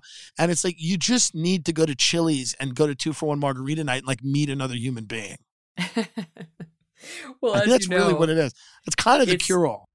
It's everywhere, and it's not. It's not just you know the trans community, as you of know, course. sort of with this over the top stuff. And I know you've been critical of the hypocrisy when it comes to the riots. You know, in, in support of right. BLM, if that's what right. they were those are those are those are good riots. But the the riot on the yes. Capitol, that's a bad riot. Yeah, and These are the I riots. wanted to get These your reaction because I like. Yeah, well, because I just saw um, over the past couple of days that maybe you saw this, but some Norwegian guy made the nomination, and Black Lives Matter uh, has been nominated for the Nobel Peace Prize. This, this Interesting. Is, yeah, this is a movement that burned down police stations. Yeah, occupied one, tried to burn cops alive. Uh, some of the protesters did in in um, Seattle, the Antifa group that had infiltrated them. I mean, uh, h- hundreds of people injured, 700 cops, people Crazy. killed. Like the thought that peace, like peace prize? Yeah. Well, I talked about this on Rogan, and me and Rogan have discussed this a lot. The biggest change, and I'm again, I'm 36. I haven't been around forever, but the biggest change in my life has been uh, watching people from the establishment, from the media, from academia, uh, excuse and promote violence. Say that this is okay, that this is appropriate. This is a great way to get your point across.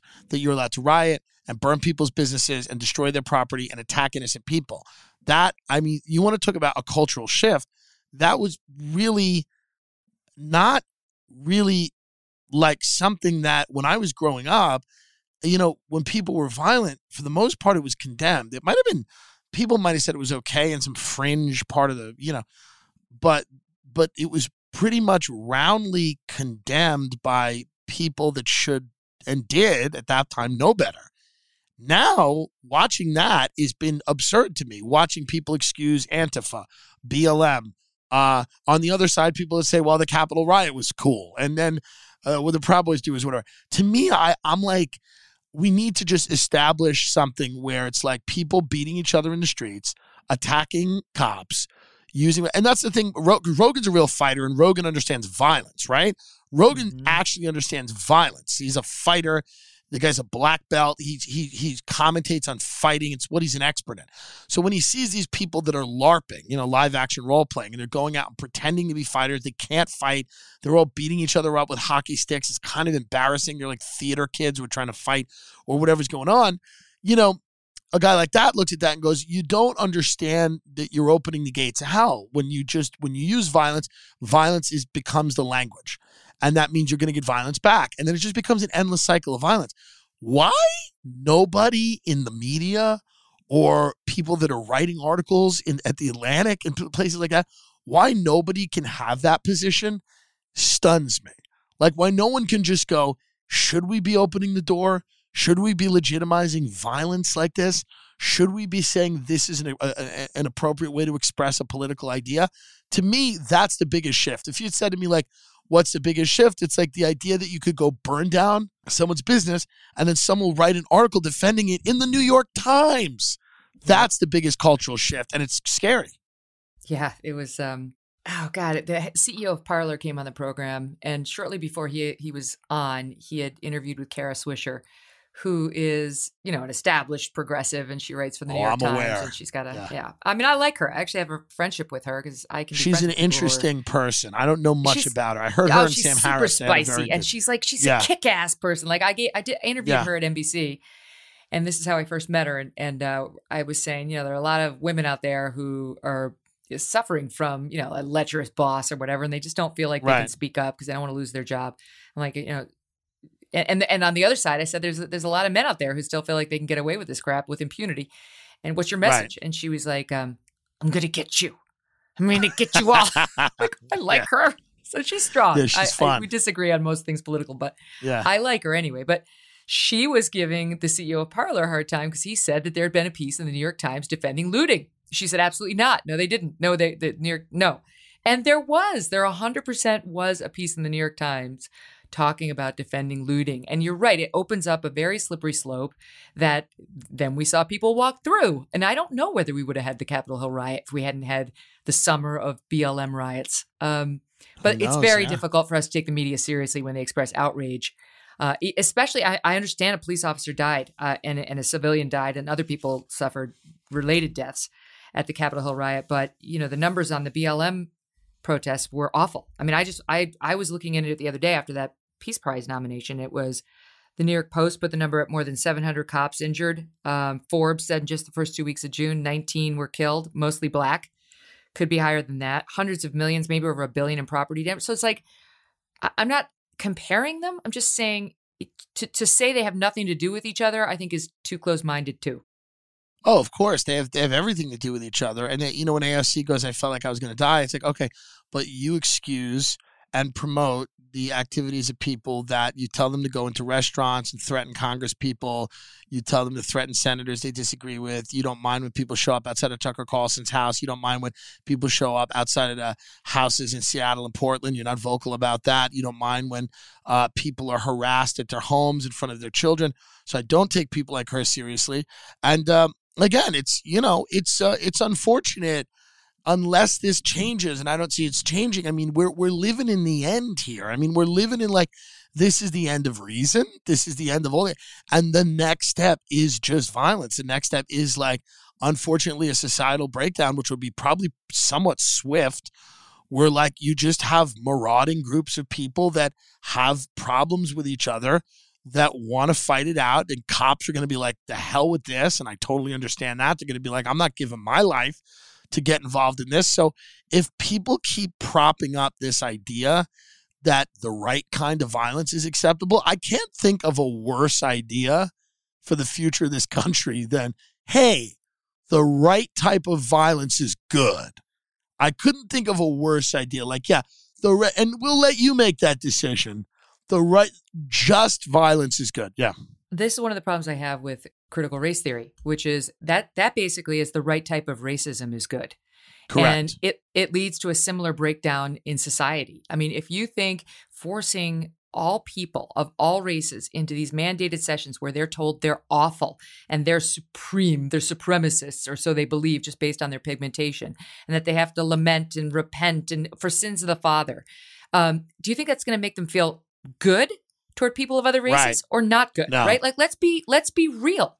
It's so Crazy. divisive. It's going to lead to exactly the opposite result of the one that they want. But you know, people got their blinders on. They don't want to see that piece of the story. Yeah, well, it's it's really the institutions. Nobody wants this, right? Nobody really wants this. It is truly academia. It's the media. It's now invading the courts. Uh, but people on the street, people that you talk to, people in their day to day lives have no use for this. They truly don't. Their concerns are largely economic. They want money. They want jobs. They want their kids to have a good life and this identity this rabid identity politics is and and the, the people like Bernie Sanders who were successful you know not using that and even though he eh, you know lost eventually because I think that started to creep into his campaign more than it should have but he was all about like class and working people or whatever. And then the minute that you know he went on Rogan and then everyone turned on him and they were like he's an anti-trans guy. He's it's racist. Uh, you know and you're like wait what?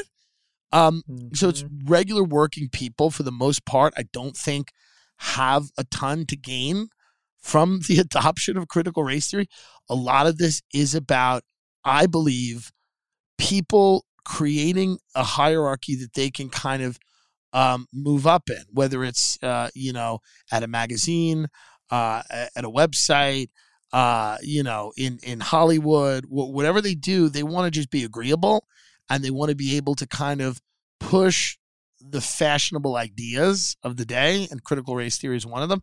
But again, this is really for upper middle class or upper class professionals who are trying to make lots of money. So, what it really doesn't benefit at all is the people they purport to care about, which is working people that are working wage jobs. This doesn't help them get health care. It doesn't help them eventually, you know, be in a position to own a home or anything. This is just this weird way for someone to guilt other people into bettering their career. What um let me ask you about Rogan because yeah. you went on there with Alex Jones of all people with whom I have some experience. I did. Um and so you went on there with him and let me just start with what happened after because there was some blowback. Yes. I would submit to the jury that he did not receive anywhere near the blowback for having Alex Jones on as I did for doing an interview no, piece with him. Correct. But um, correct. okay. So you show up there. How did that happen? Um, oh wait, no. Let me let me start. Well, you're a end. woman. I mean, listen, you're a woman talking, so automatically there's blow up. You know what I mean? It's like yeah. I mean, you fine. do get I mean, you do get more. It is what it is, you know. I honestly, Tim, I've said this before, but I really mean it. All, all the blowback in the world is just fine by me. Every time they every time they do that to me, I get stronger. Yeah, that's just right. the truth. Right. If you can look at it that way and actually try to live it that way, it's it's fuel. It's fuel for your right. muscles. It's true. Um, but I saw all that blowback and I thought, okay, so what is happening with Joe Rogan at Spotify, and can this relationship possibly last? Right? That how can he last at at Spotify by putting on folks like like Alex Jones and then thumbing the middle finger, all of which I loved uh, at the people who objected. Yeah. But what do you think? Can it last? I mean, well, what is it? It's a three year contract, I think. I mean, I'm sure it'll last through the contract. I mean, they paid him the money, right? I mean, they'll have meetings there. They'll they'll talk about it. People will be upset. Employees will be upset. They'll have tummy aches. They'll have they'll need to have lie downs. They'll need to take naps. You know, in kindergarten we took naps. We would they put the mats out and we would take a nap and then we'd go out and play kickball. So we're gonna have that. You know, people are gonna have sad days. I'm very sad, and they're gonna have you know they're gonna need to express themselves and be heard. Uh, but at the end of the day, I believe that they're going to keep their jobs because Spotify can get new people in there. Pretty, uh, you know, uh, uh, these young kids that are upset about this that can, you know, what are they going to walk away from 150 grand a year? I mean, Spotify will get somebody else in there in a minute. So I think that uh, that it's going to be, you know, a lot of huffing and puffing, but they're not going to blow the house down. I mean, I, th- I don't think they're going to walk away from Joe, and obviously Joe will honor his commitment. And you know, what's going on internally is is is very different. I think than what's being reported. I think what's being reported is like there's a lot of internal strife and there's all these problems. But I think at the end of the day, it's like Spotify is a company. They have a lot of meetings about a lot of things. I'm sure there are people with concerns, but I don't I don't see any evidence that they censored uh, Joe or ever have. No, and they stood you know, by him. They stood by him, and I think that's what they're going to have to do. I think the CEO of Spotify like lives in Sweden or something. He like doesn't care. He doesn't care. it's amazing. Like if yeah. he can make it work, honestly, if he can make it work and and like stand up to the to the cancel culture bullies there, it's a great model and in the yeah. same way Joe Rogan's been on a lot of fronts. Um, but it's a great model for other for other people, for other employers in particular. Like you can push right. back against the woke bullies, and you're the one paying them. You're the one with the beat with the deep pocket. If you would just Correct. take a stand, you, we could seize back control of reasonable conversation. Right.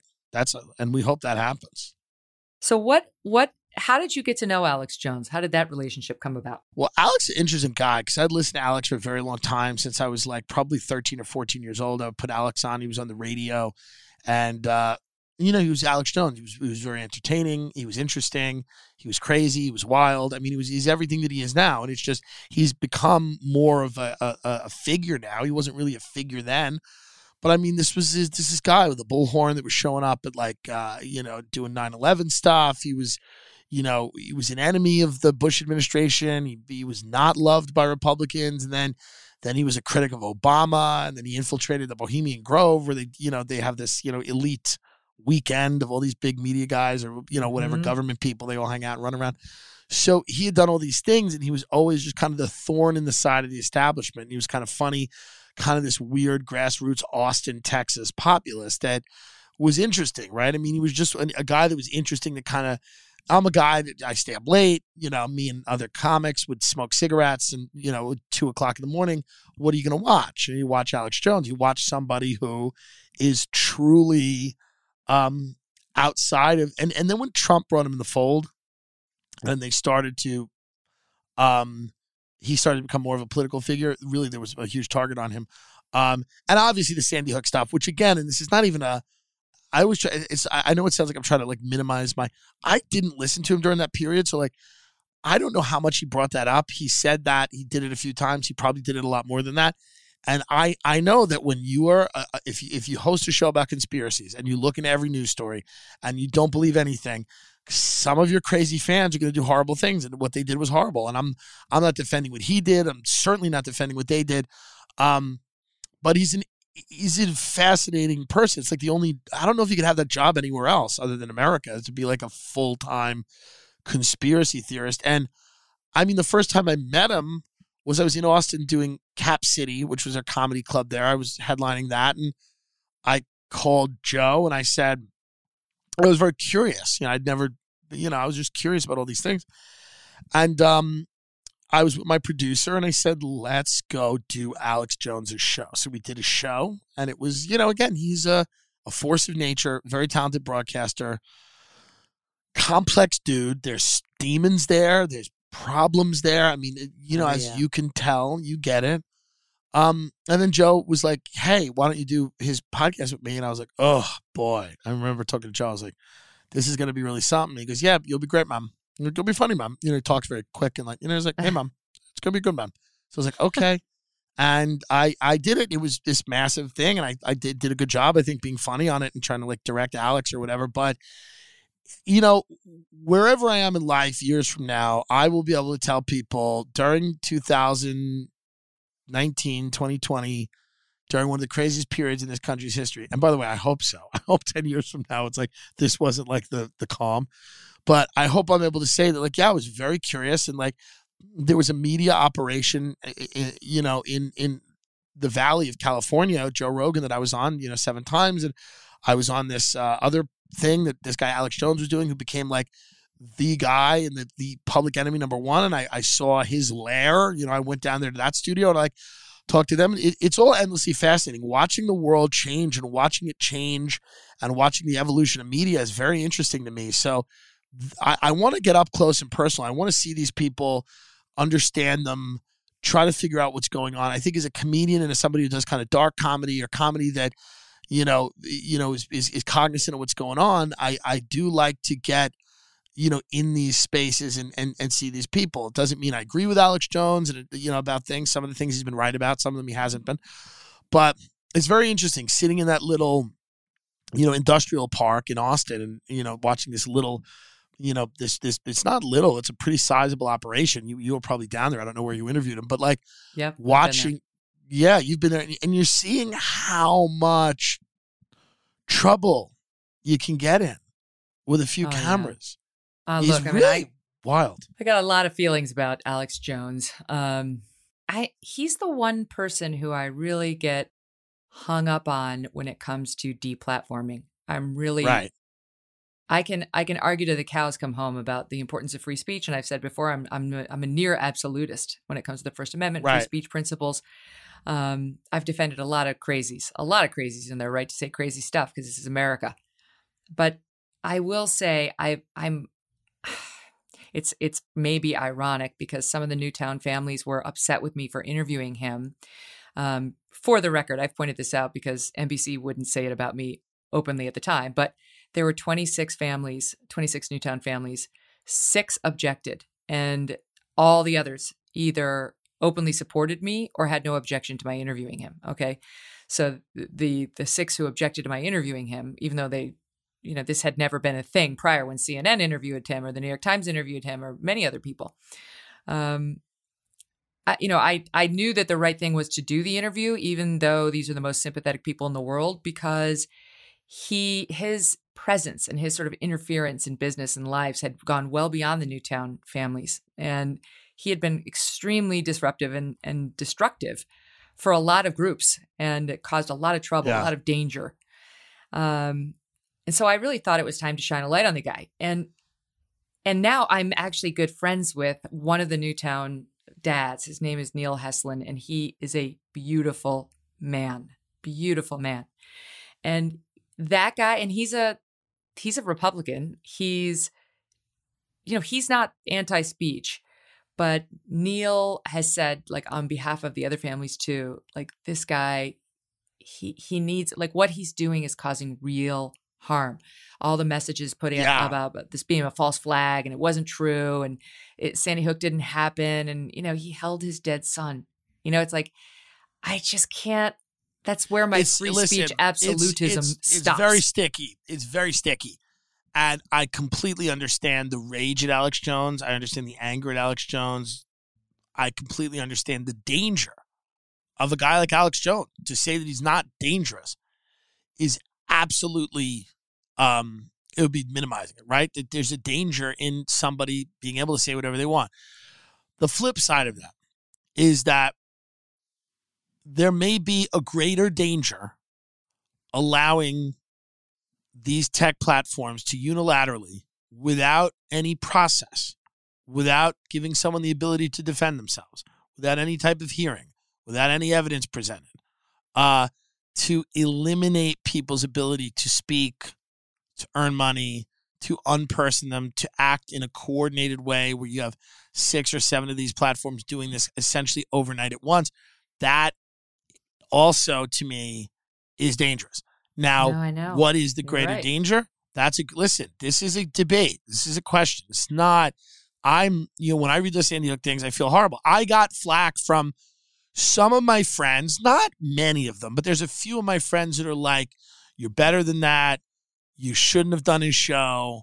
I can't, you know, they they and these are good friends of mine. They weren't like, you know, the hell with you, but they were like, "I'm disappointed. I don't know why you're choosing to sit down with somebody like this."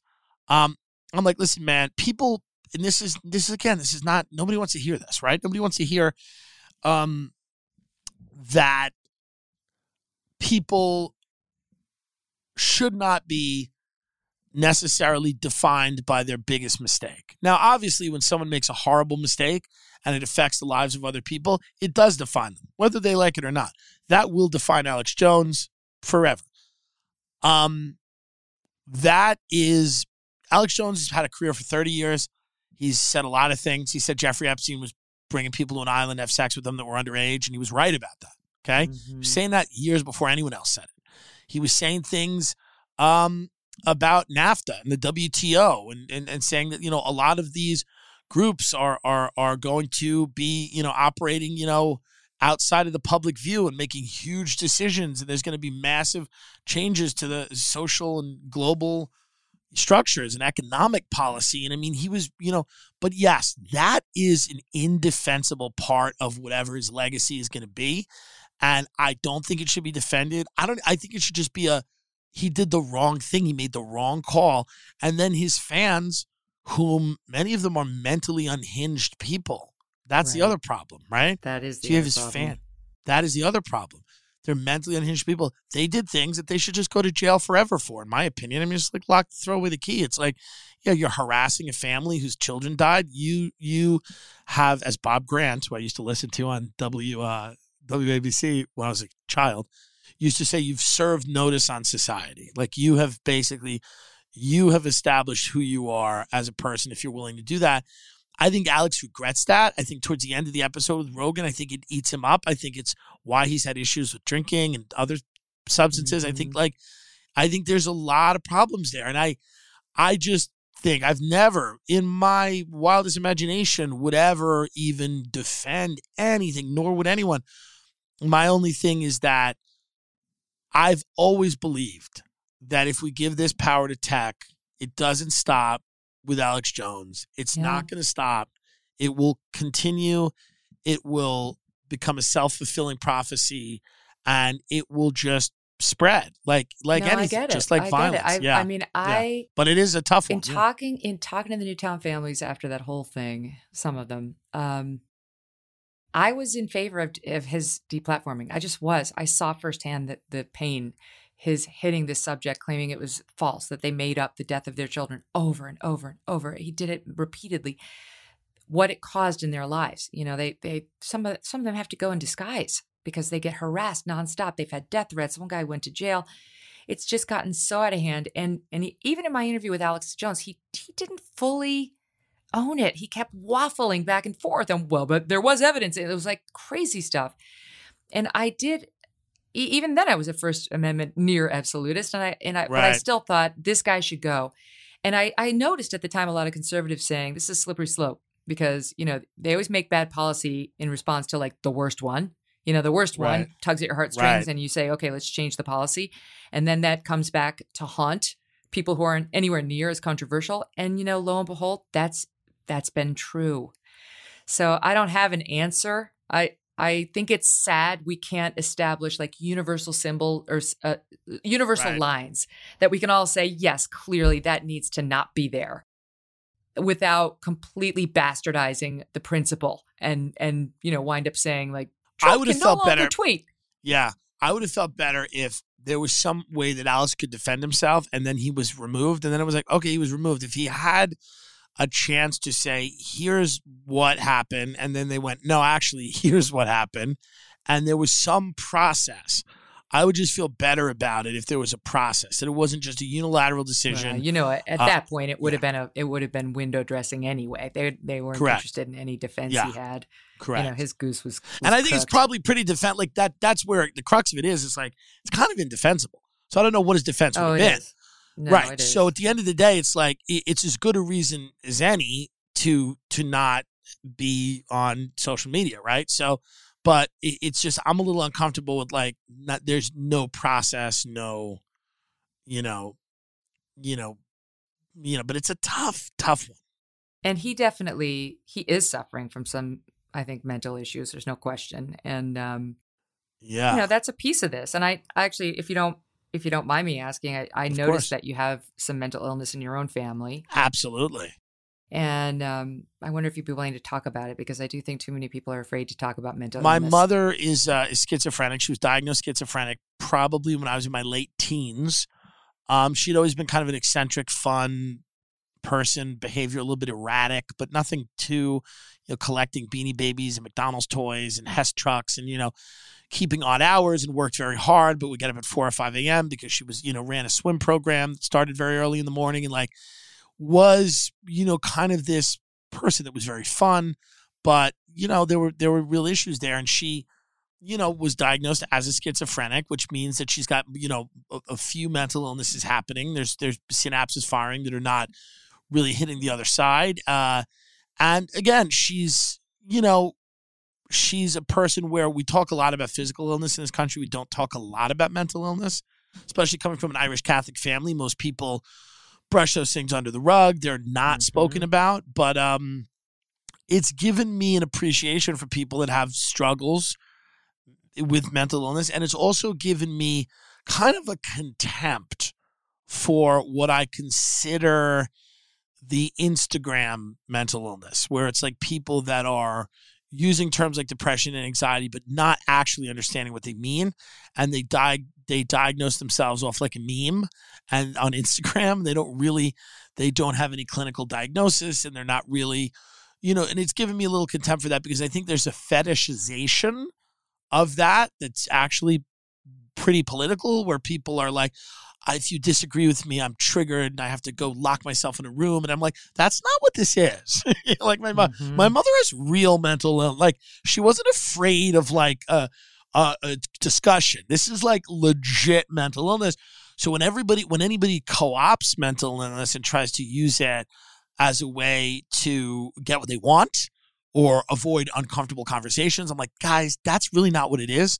Or get knowing attention. what it is- so many people today Yeah, are or to declaring themselves Yeah, right to be suffering from 40 different illnesses and it's like Correct. you know what? You're fine. Like you're fine. You're Yeah. they just i talked about this with piers morgan and he had some great examples but it's like that's the other craze in today's day and age just declare yourself like suffering from this phobia or that disease or this disorder or whatever because i mean i honestly i think it's because they've been told it's not cool to be like a normal kid. You got to find something yeah. Well, the other thing is, I mean, my, my friend who was not really succeeding at comedy and now is actually doing a lot better sat down at lunch with his father one day and he goes, You know, I think I'm depressed. And his father says, You don't have a job, you don't have any money, and you don't have a woman. You should be depressed. So at the end of the day, there's some, there's some, uh, you know, sometimes situational depression is situational and you, you got to put yourself in another situation. And it's like, but my mother, legit, it does suffer. I do visit her. I talk to her. She's happy I'm doing well in my career. She lives in an institution. You know, it's legit mental illness. It's not like one man show mental illness or I get profiled in mm-hmm. Rolling Stone mental. It's legit. She has issues. So I do have an appreciation for those struggles. And I, I do think a lot of people in comedy are crazy. I think a lot of the people I know, you know, are struggling with all kinds of things. And I think that's what makes a lot of them talented. And it's a mm. double edged sword. A lot of the greatest artists throughout history have been people that have had these struggles and have been very sensitive people and have suffered. And like, that's, you know, part of, you know, people contain multitudes and a lot of the most talented people, that talent, does, you know, you know, and when you, when you have people that are, you know, you know, you look at a lot of the comedy that's coming out now, or a lot of the music, or whatever it is, and you go, "Yeah, this is is this what healthy people make? Because if so, let's mm-hmm. go back to crazies, because this is no good." Do you worry at all? I mean, do you worry for yourself given the genetic well, connection? I've asked doctors, you know, I've asked doctors, they said that if I if I was gonna have like a problem like that, it would have probably made itself known in the latter part of my twenties or you know, you know, I'm 36 now. I don't know that I'm super worried about that, but like, you know, I don't drink. I'm sober. I've been sober 10 years, a little over 10 years, 11 or 12 years. So I don't really do any drugs. I don't smoke pot. And I know that, you know, listen, everyone loves weed, but like weed can exacerbate those things. I mean, nobody wants to admit that, but that is clinical fact. Um, and I know that's not cool vices? to say. Oh, I mean, I have tons of vices, right? I mean, I'm a stand-up comedian. Uh, you know, that's a vice, I think. I think of wanting people to look at you and laugh at you and validate you as a human being is probably the big vice. Um, but yeah, I mean, food and, you know, occasionally I'll put a cigarette in my mouth. And like, there's, there are things that I, it's very, very hard to eat healthy and to exercise and to do the right things and, and, and be honest all the time and a good person and caring and not think about yourself and not, I mean, that's the thing when you, when you become a sober person, you realize that a lot of your issues were not actually because of booze uh, and drugs. They were the result of you know, just being an imperfect person. And the booze and the drugs were the medicine that actually kept those issues at bay.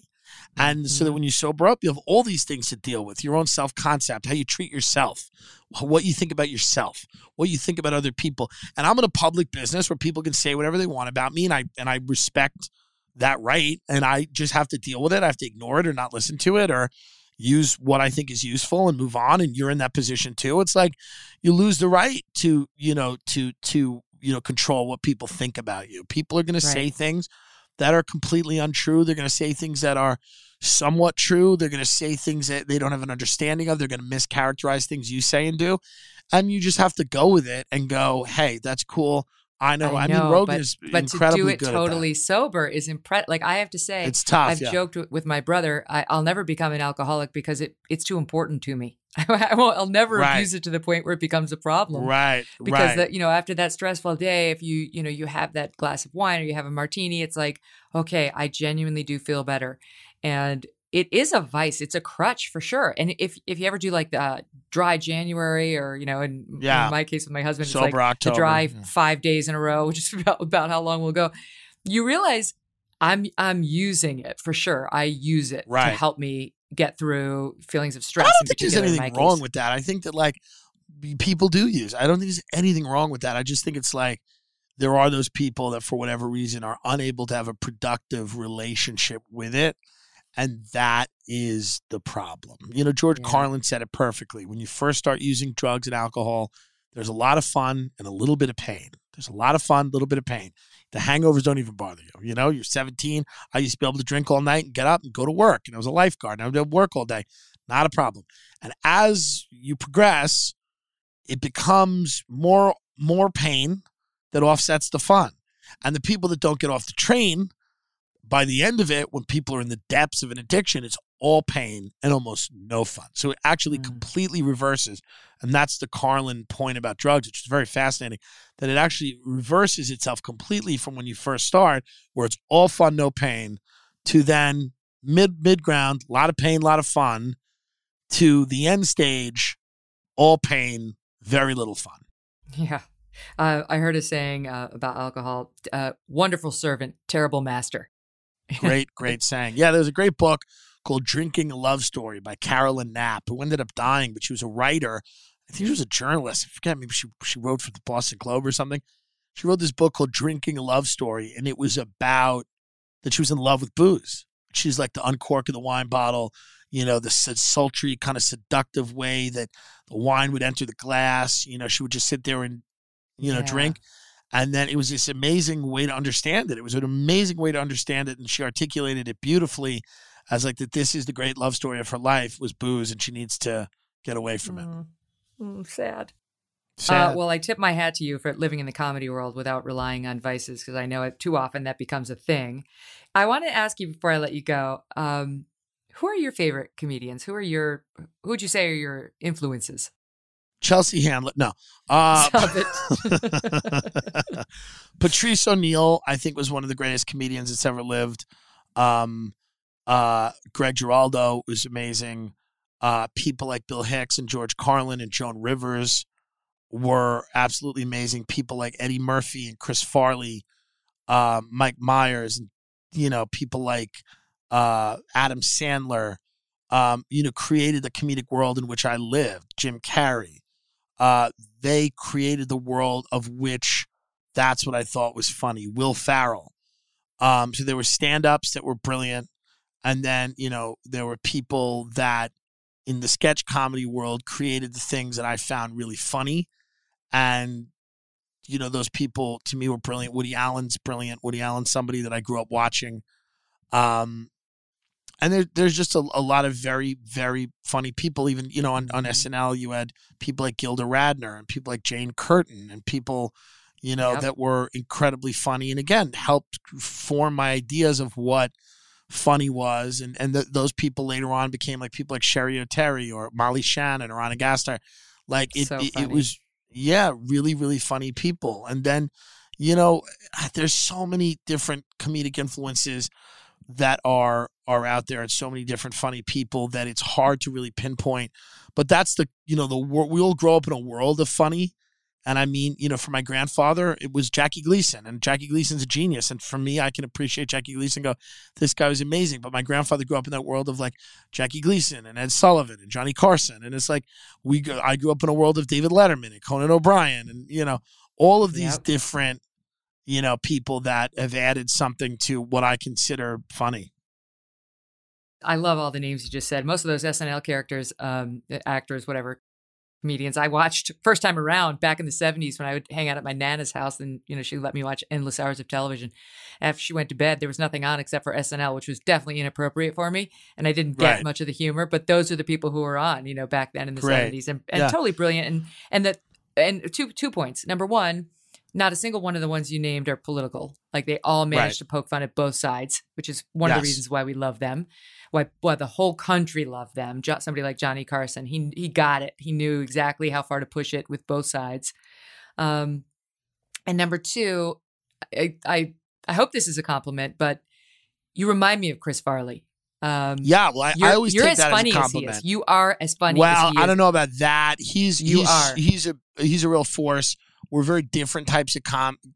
We do different types of comedy, but he's a you know one of the funniest people I think that's ever lived. I would say, and yep. uh, there's a few guys that are just really forces of nature where their talent comes from somewhere else. It's like from another planet, you know, and it's like you're in awe of them. Whether it, you know, Robin Williams was probably one of those people. Chris Farley was one of those people. Eddie Murphy is one of those people where you look at them and you're just completely amazed by the level of talent they have. And it's just not something that we can we can barely understand it. So I mean, listen, it's a, it's a very big compliment. I don't think I'm worthy of it, but you know, all of those guys are you know, tremendous Dana Carvey, whoever, Chris Rock. I mean, you look, all these guys are tremendously funny, and you just hope to be good enough that you have some small part of that world and that somebody growing up will will appreciate what I've done or what I'm trying to do and like that's just the hope you know we're just trying to make people laugh here cuz life sucks you know life's hard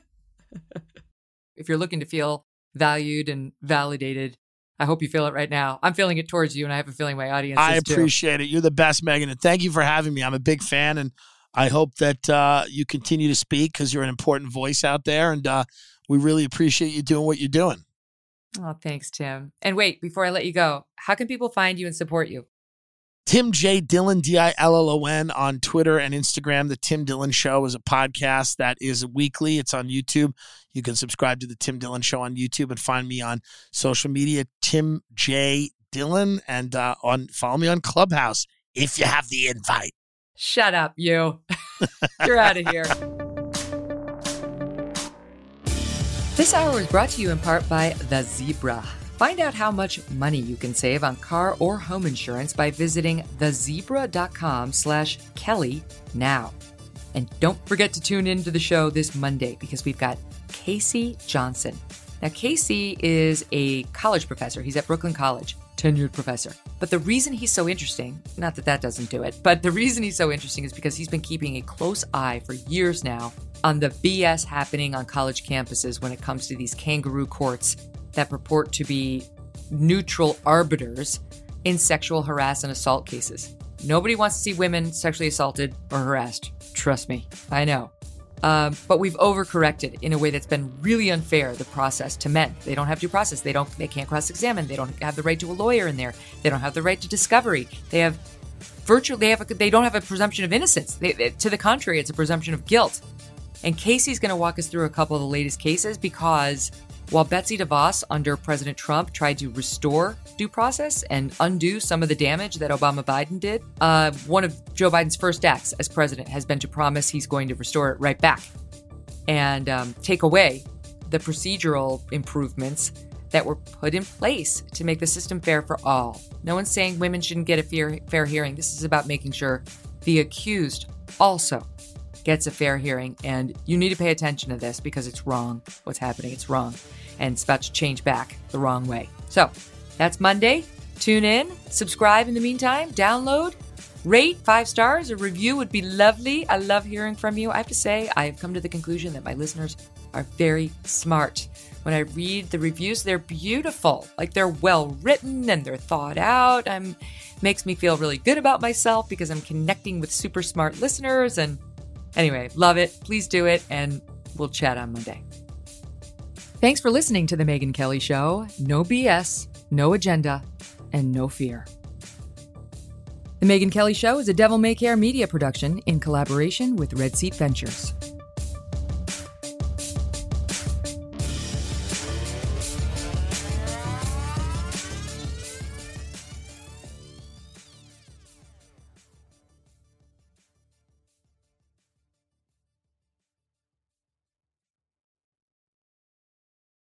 Is America's primary system working? Is the Electoral College still the best process for electing a president? Could a third party candidate ever be successful? In a new season of You Might Be Right, former Tennessee governors Bill Haslam and Phil Bredesen gather the country's top experts to explore these issues and more as we approach the 2024 presidential election. Listen to You Might Be Right, a new podcast from the Baker School at the University of Tennessee, available now wherever you get your podcasts.